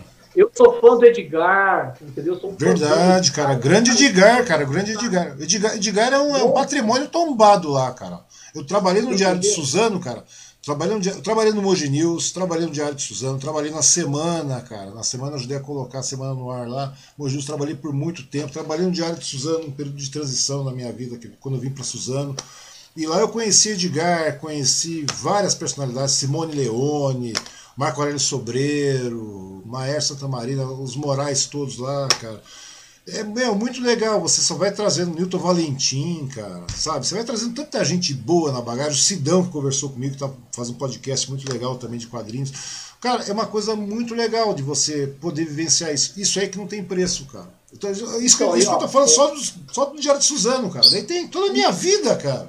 Toda a minha vida. Então, isso é muito importante para mim, cara. É isso que a gente leva. Então, exatamente. E eu, como estou chegando agora, né, nesse meio de vocês aí, eu estou me aventurando, eu sempre vou ter vocês como uma referência para mim, entendeu? Vocês, para mim, vão ser uma vitrine que eu, pô, muita coisa, eu assisto você no hoje, eu assisto você no Talk, algumas coisas eu absorvo sul, acho bacana, algumas coisas do Edgar, do Biel, do Brás, pois né? é. enfim, do, do Anderson, algumas coisas assim, eu vou pegando e vou tentando trazer para mim. Claro que. E você vai é, criando, e você vai, lá... é, você vai criando sua, sua, sua personalidade, cara. Você vai criando seu estilo Exatamente. e vai assim vai tocando, cara. É muito legal isso aí. Isso é muito o bom. Legal, cara.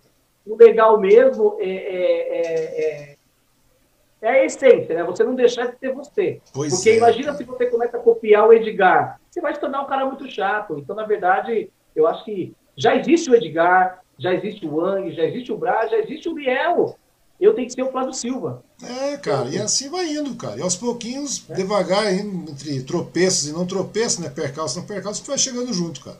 Uma hora dessa a gente vai montar uma mesa retangular e a gente conversa. Vamos trazer todo mundo para conversar. Trazer todo, todos os dois para conversar aí, vai ser muito legal.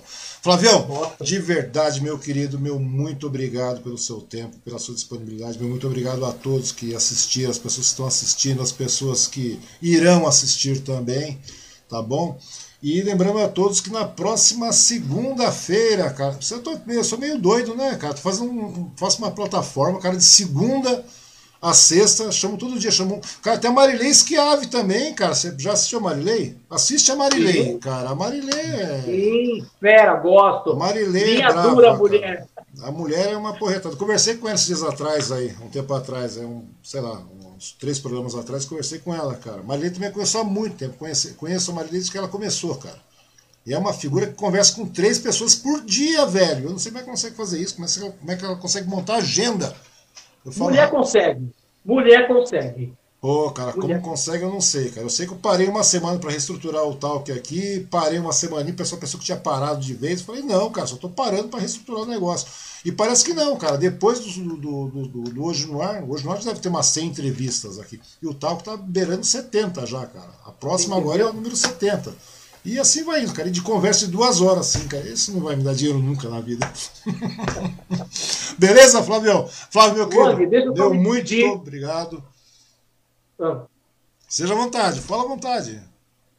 Então, o cenário está explicado, da minha filhota. Gente, eu quero agradecer do fundo do meu coração para quem assistiu, para quem vai assistir ainda essa live, tá? Espero ter é, tido, assim, agradeço a oportunidade de, de ter me apresentado um pouquinho mais para vocês, conversado sobre coisas do nosso país, da nossa cidade, do nosso estado, coisas sobre saúde, enfim, né? Ter colocado um pouquinho de quem é Flávio Silva, porque a gente, a rede social, a gente é apenas um avatar, mas como você colocou bem, por trás daquela foto existe um ser humano, existe uma vida, né? Então eu tentei passar um pouquinho do que é do que é o Flávio Silva. Então quem acha que Flávio Silva mora em Mogi e não conhece Suzano, não. A minha raiz é Suzano. Eu nunca vou deixar de seguir, nunca vou abandonar Suzano. Suzano é minha vida, ela é mesmo de verdade, tá? Minha família toda tá lá. Wang, obrigado de coração, um privilégio estar aqui com você, tá? É, sou seu fã também, cara. Te conheci dentro do Suzano hoje e fui acompanhando o seu trabalho. Sou seu fã, me espelho muito em você. Parabéns pela coragem de, de ter todo esse trabalho que você tem, que é difícil, eu sei como é que é. Eu, com a estrutura do agora, eu só chego lá praticamente para apresentar, já é difícil. Imagina você e tem que se mobilizar por inteiro para fazer isso. Você é um cara que é uma referência para nós também, tá? Obrigado de coração. É, se tiver pergunta, depois eu dou um jeito de, de olhar isso, alguma coisa. E o Gleice vai fazer refrigerante para mim? É, Forte abraço, Gleice. Você tem uma ideia, cara. Já ganhamos, já ganhamos um refrigerante, cara. Nós vamos lá uma hora dessas aí, ele vai fazer um refrigerante para você, cara. Vamos dar a receita da cerveja. Na realidade, vai mudar o rótulo. E daí você já vai começar a tomar uma cerveja, um refrigerante diferente, cara, entendeu? Vai ser muito legal isso aí. Mas tá eu que agradeço, cara, eu que agradeço mesmo. Fico muito feliz de ter você aqui comigo hoje, conversando, falando um pouco da sua vida, conversando, explicando, esclarecendo um monte de coisa para a população toda aí. Eu acho que é muito legal, é muito importante ter pessoas assim como você aqui, cara. Segunda-feira a gente está de volta aí, Flavião. Obrigado mesmo de coração, obrigado a todo mundo um aí. E estaremos aí de novo. Valeu, meu querido, meu muito obrigado. Valeu.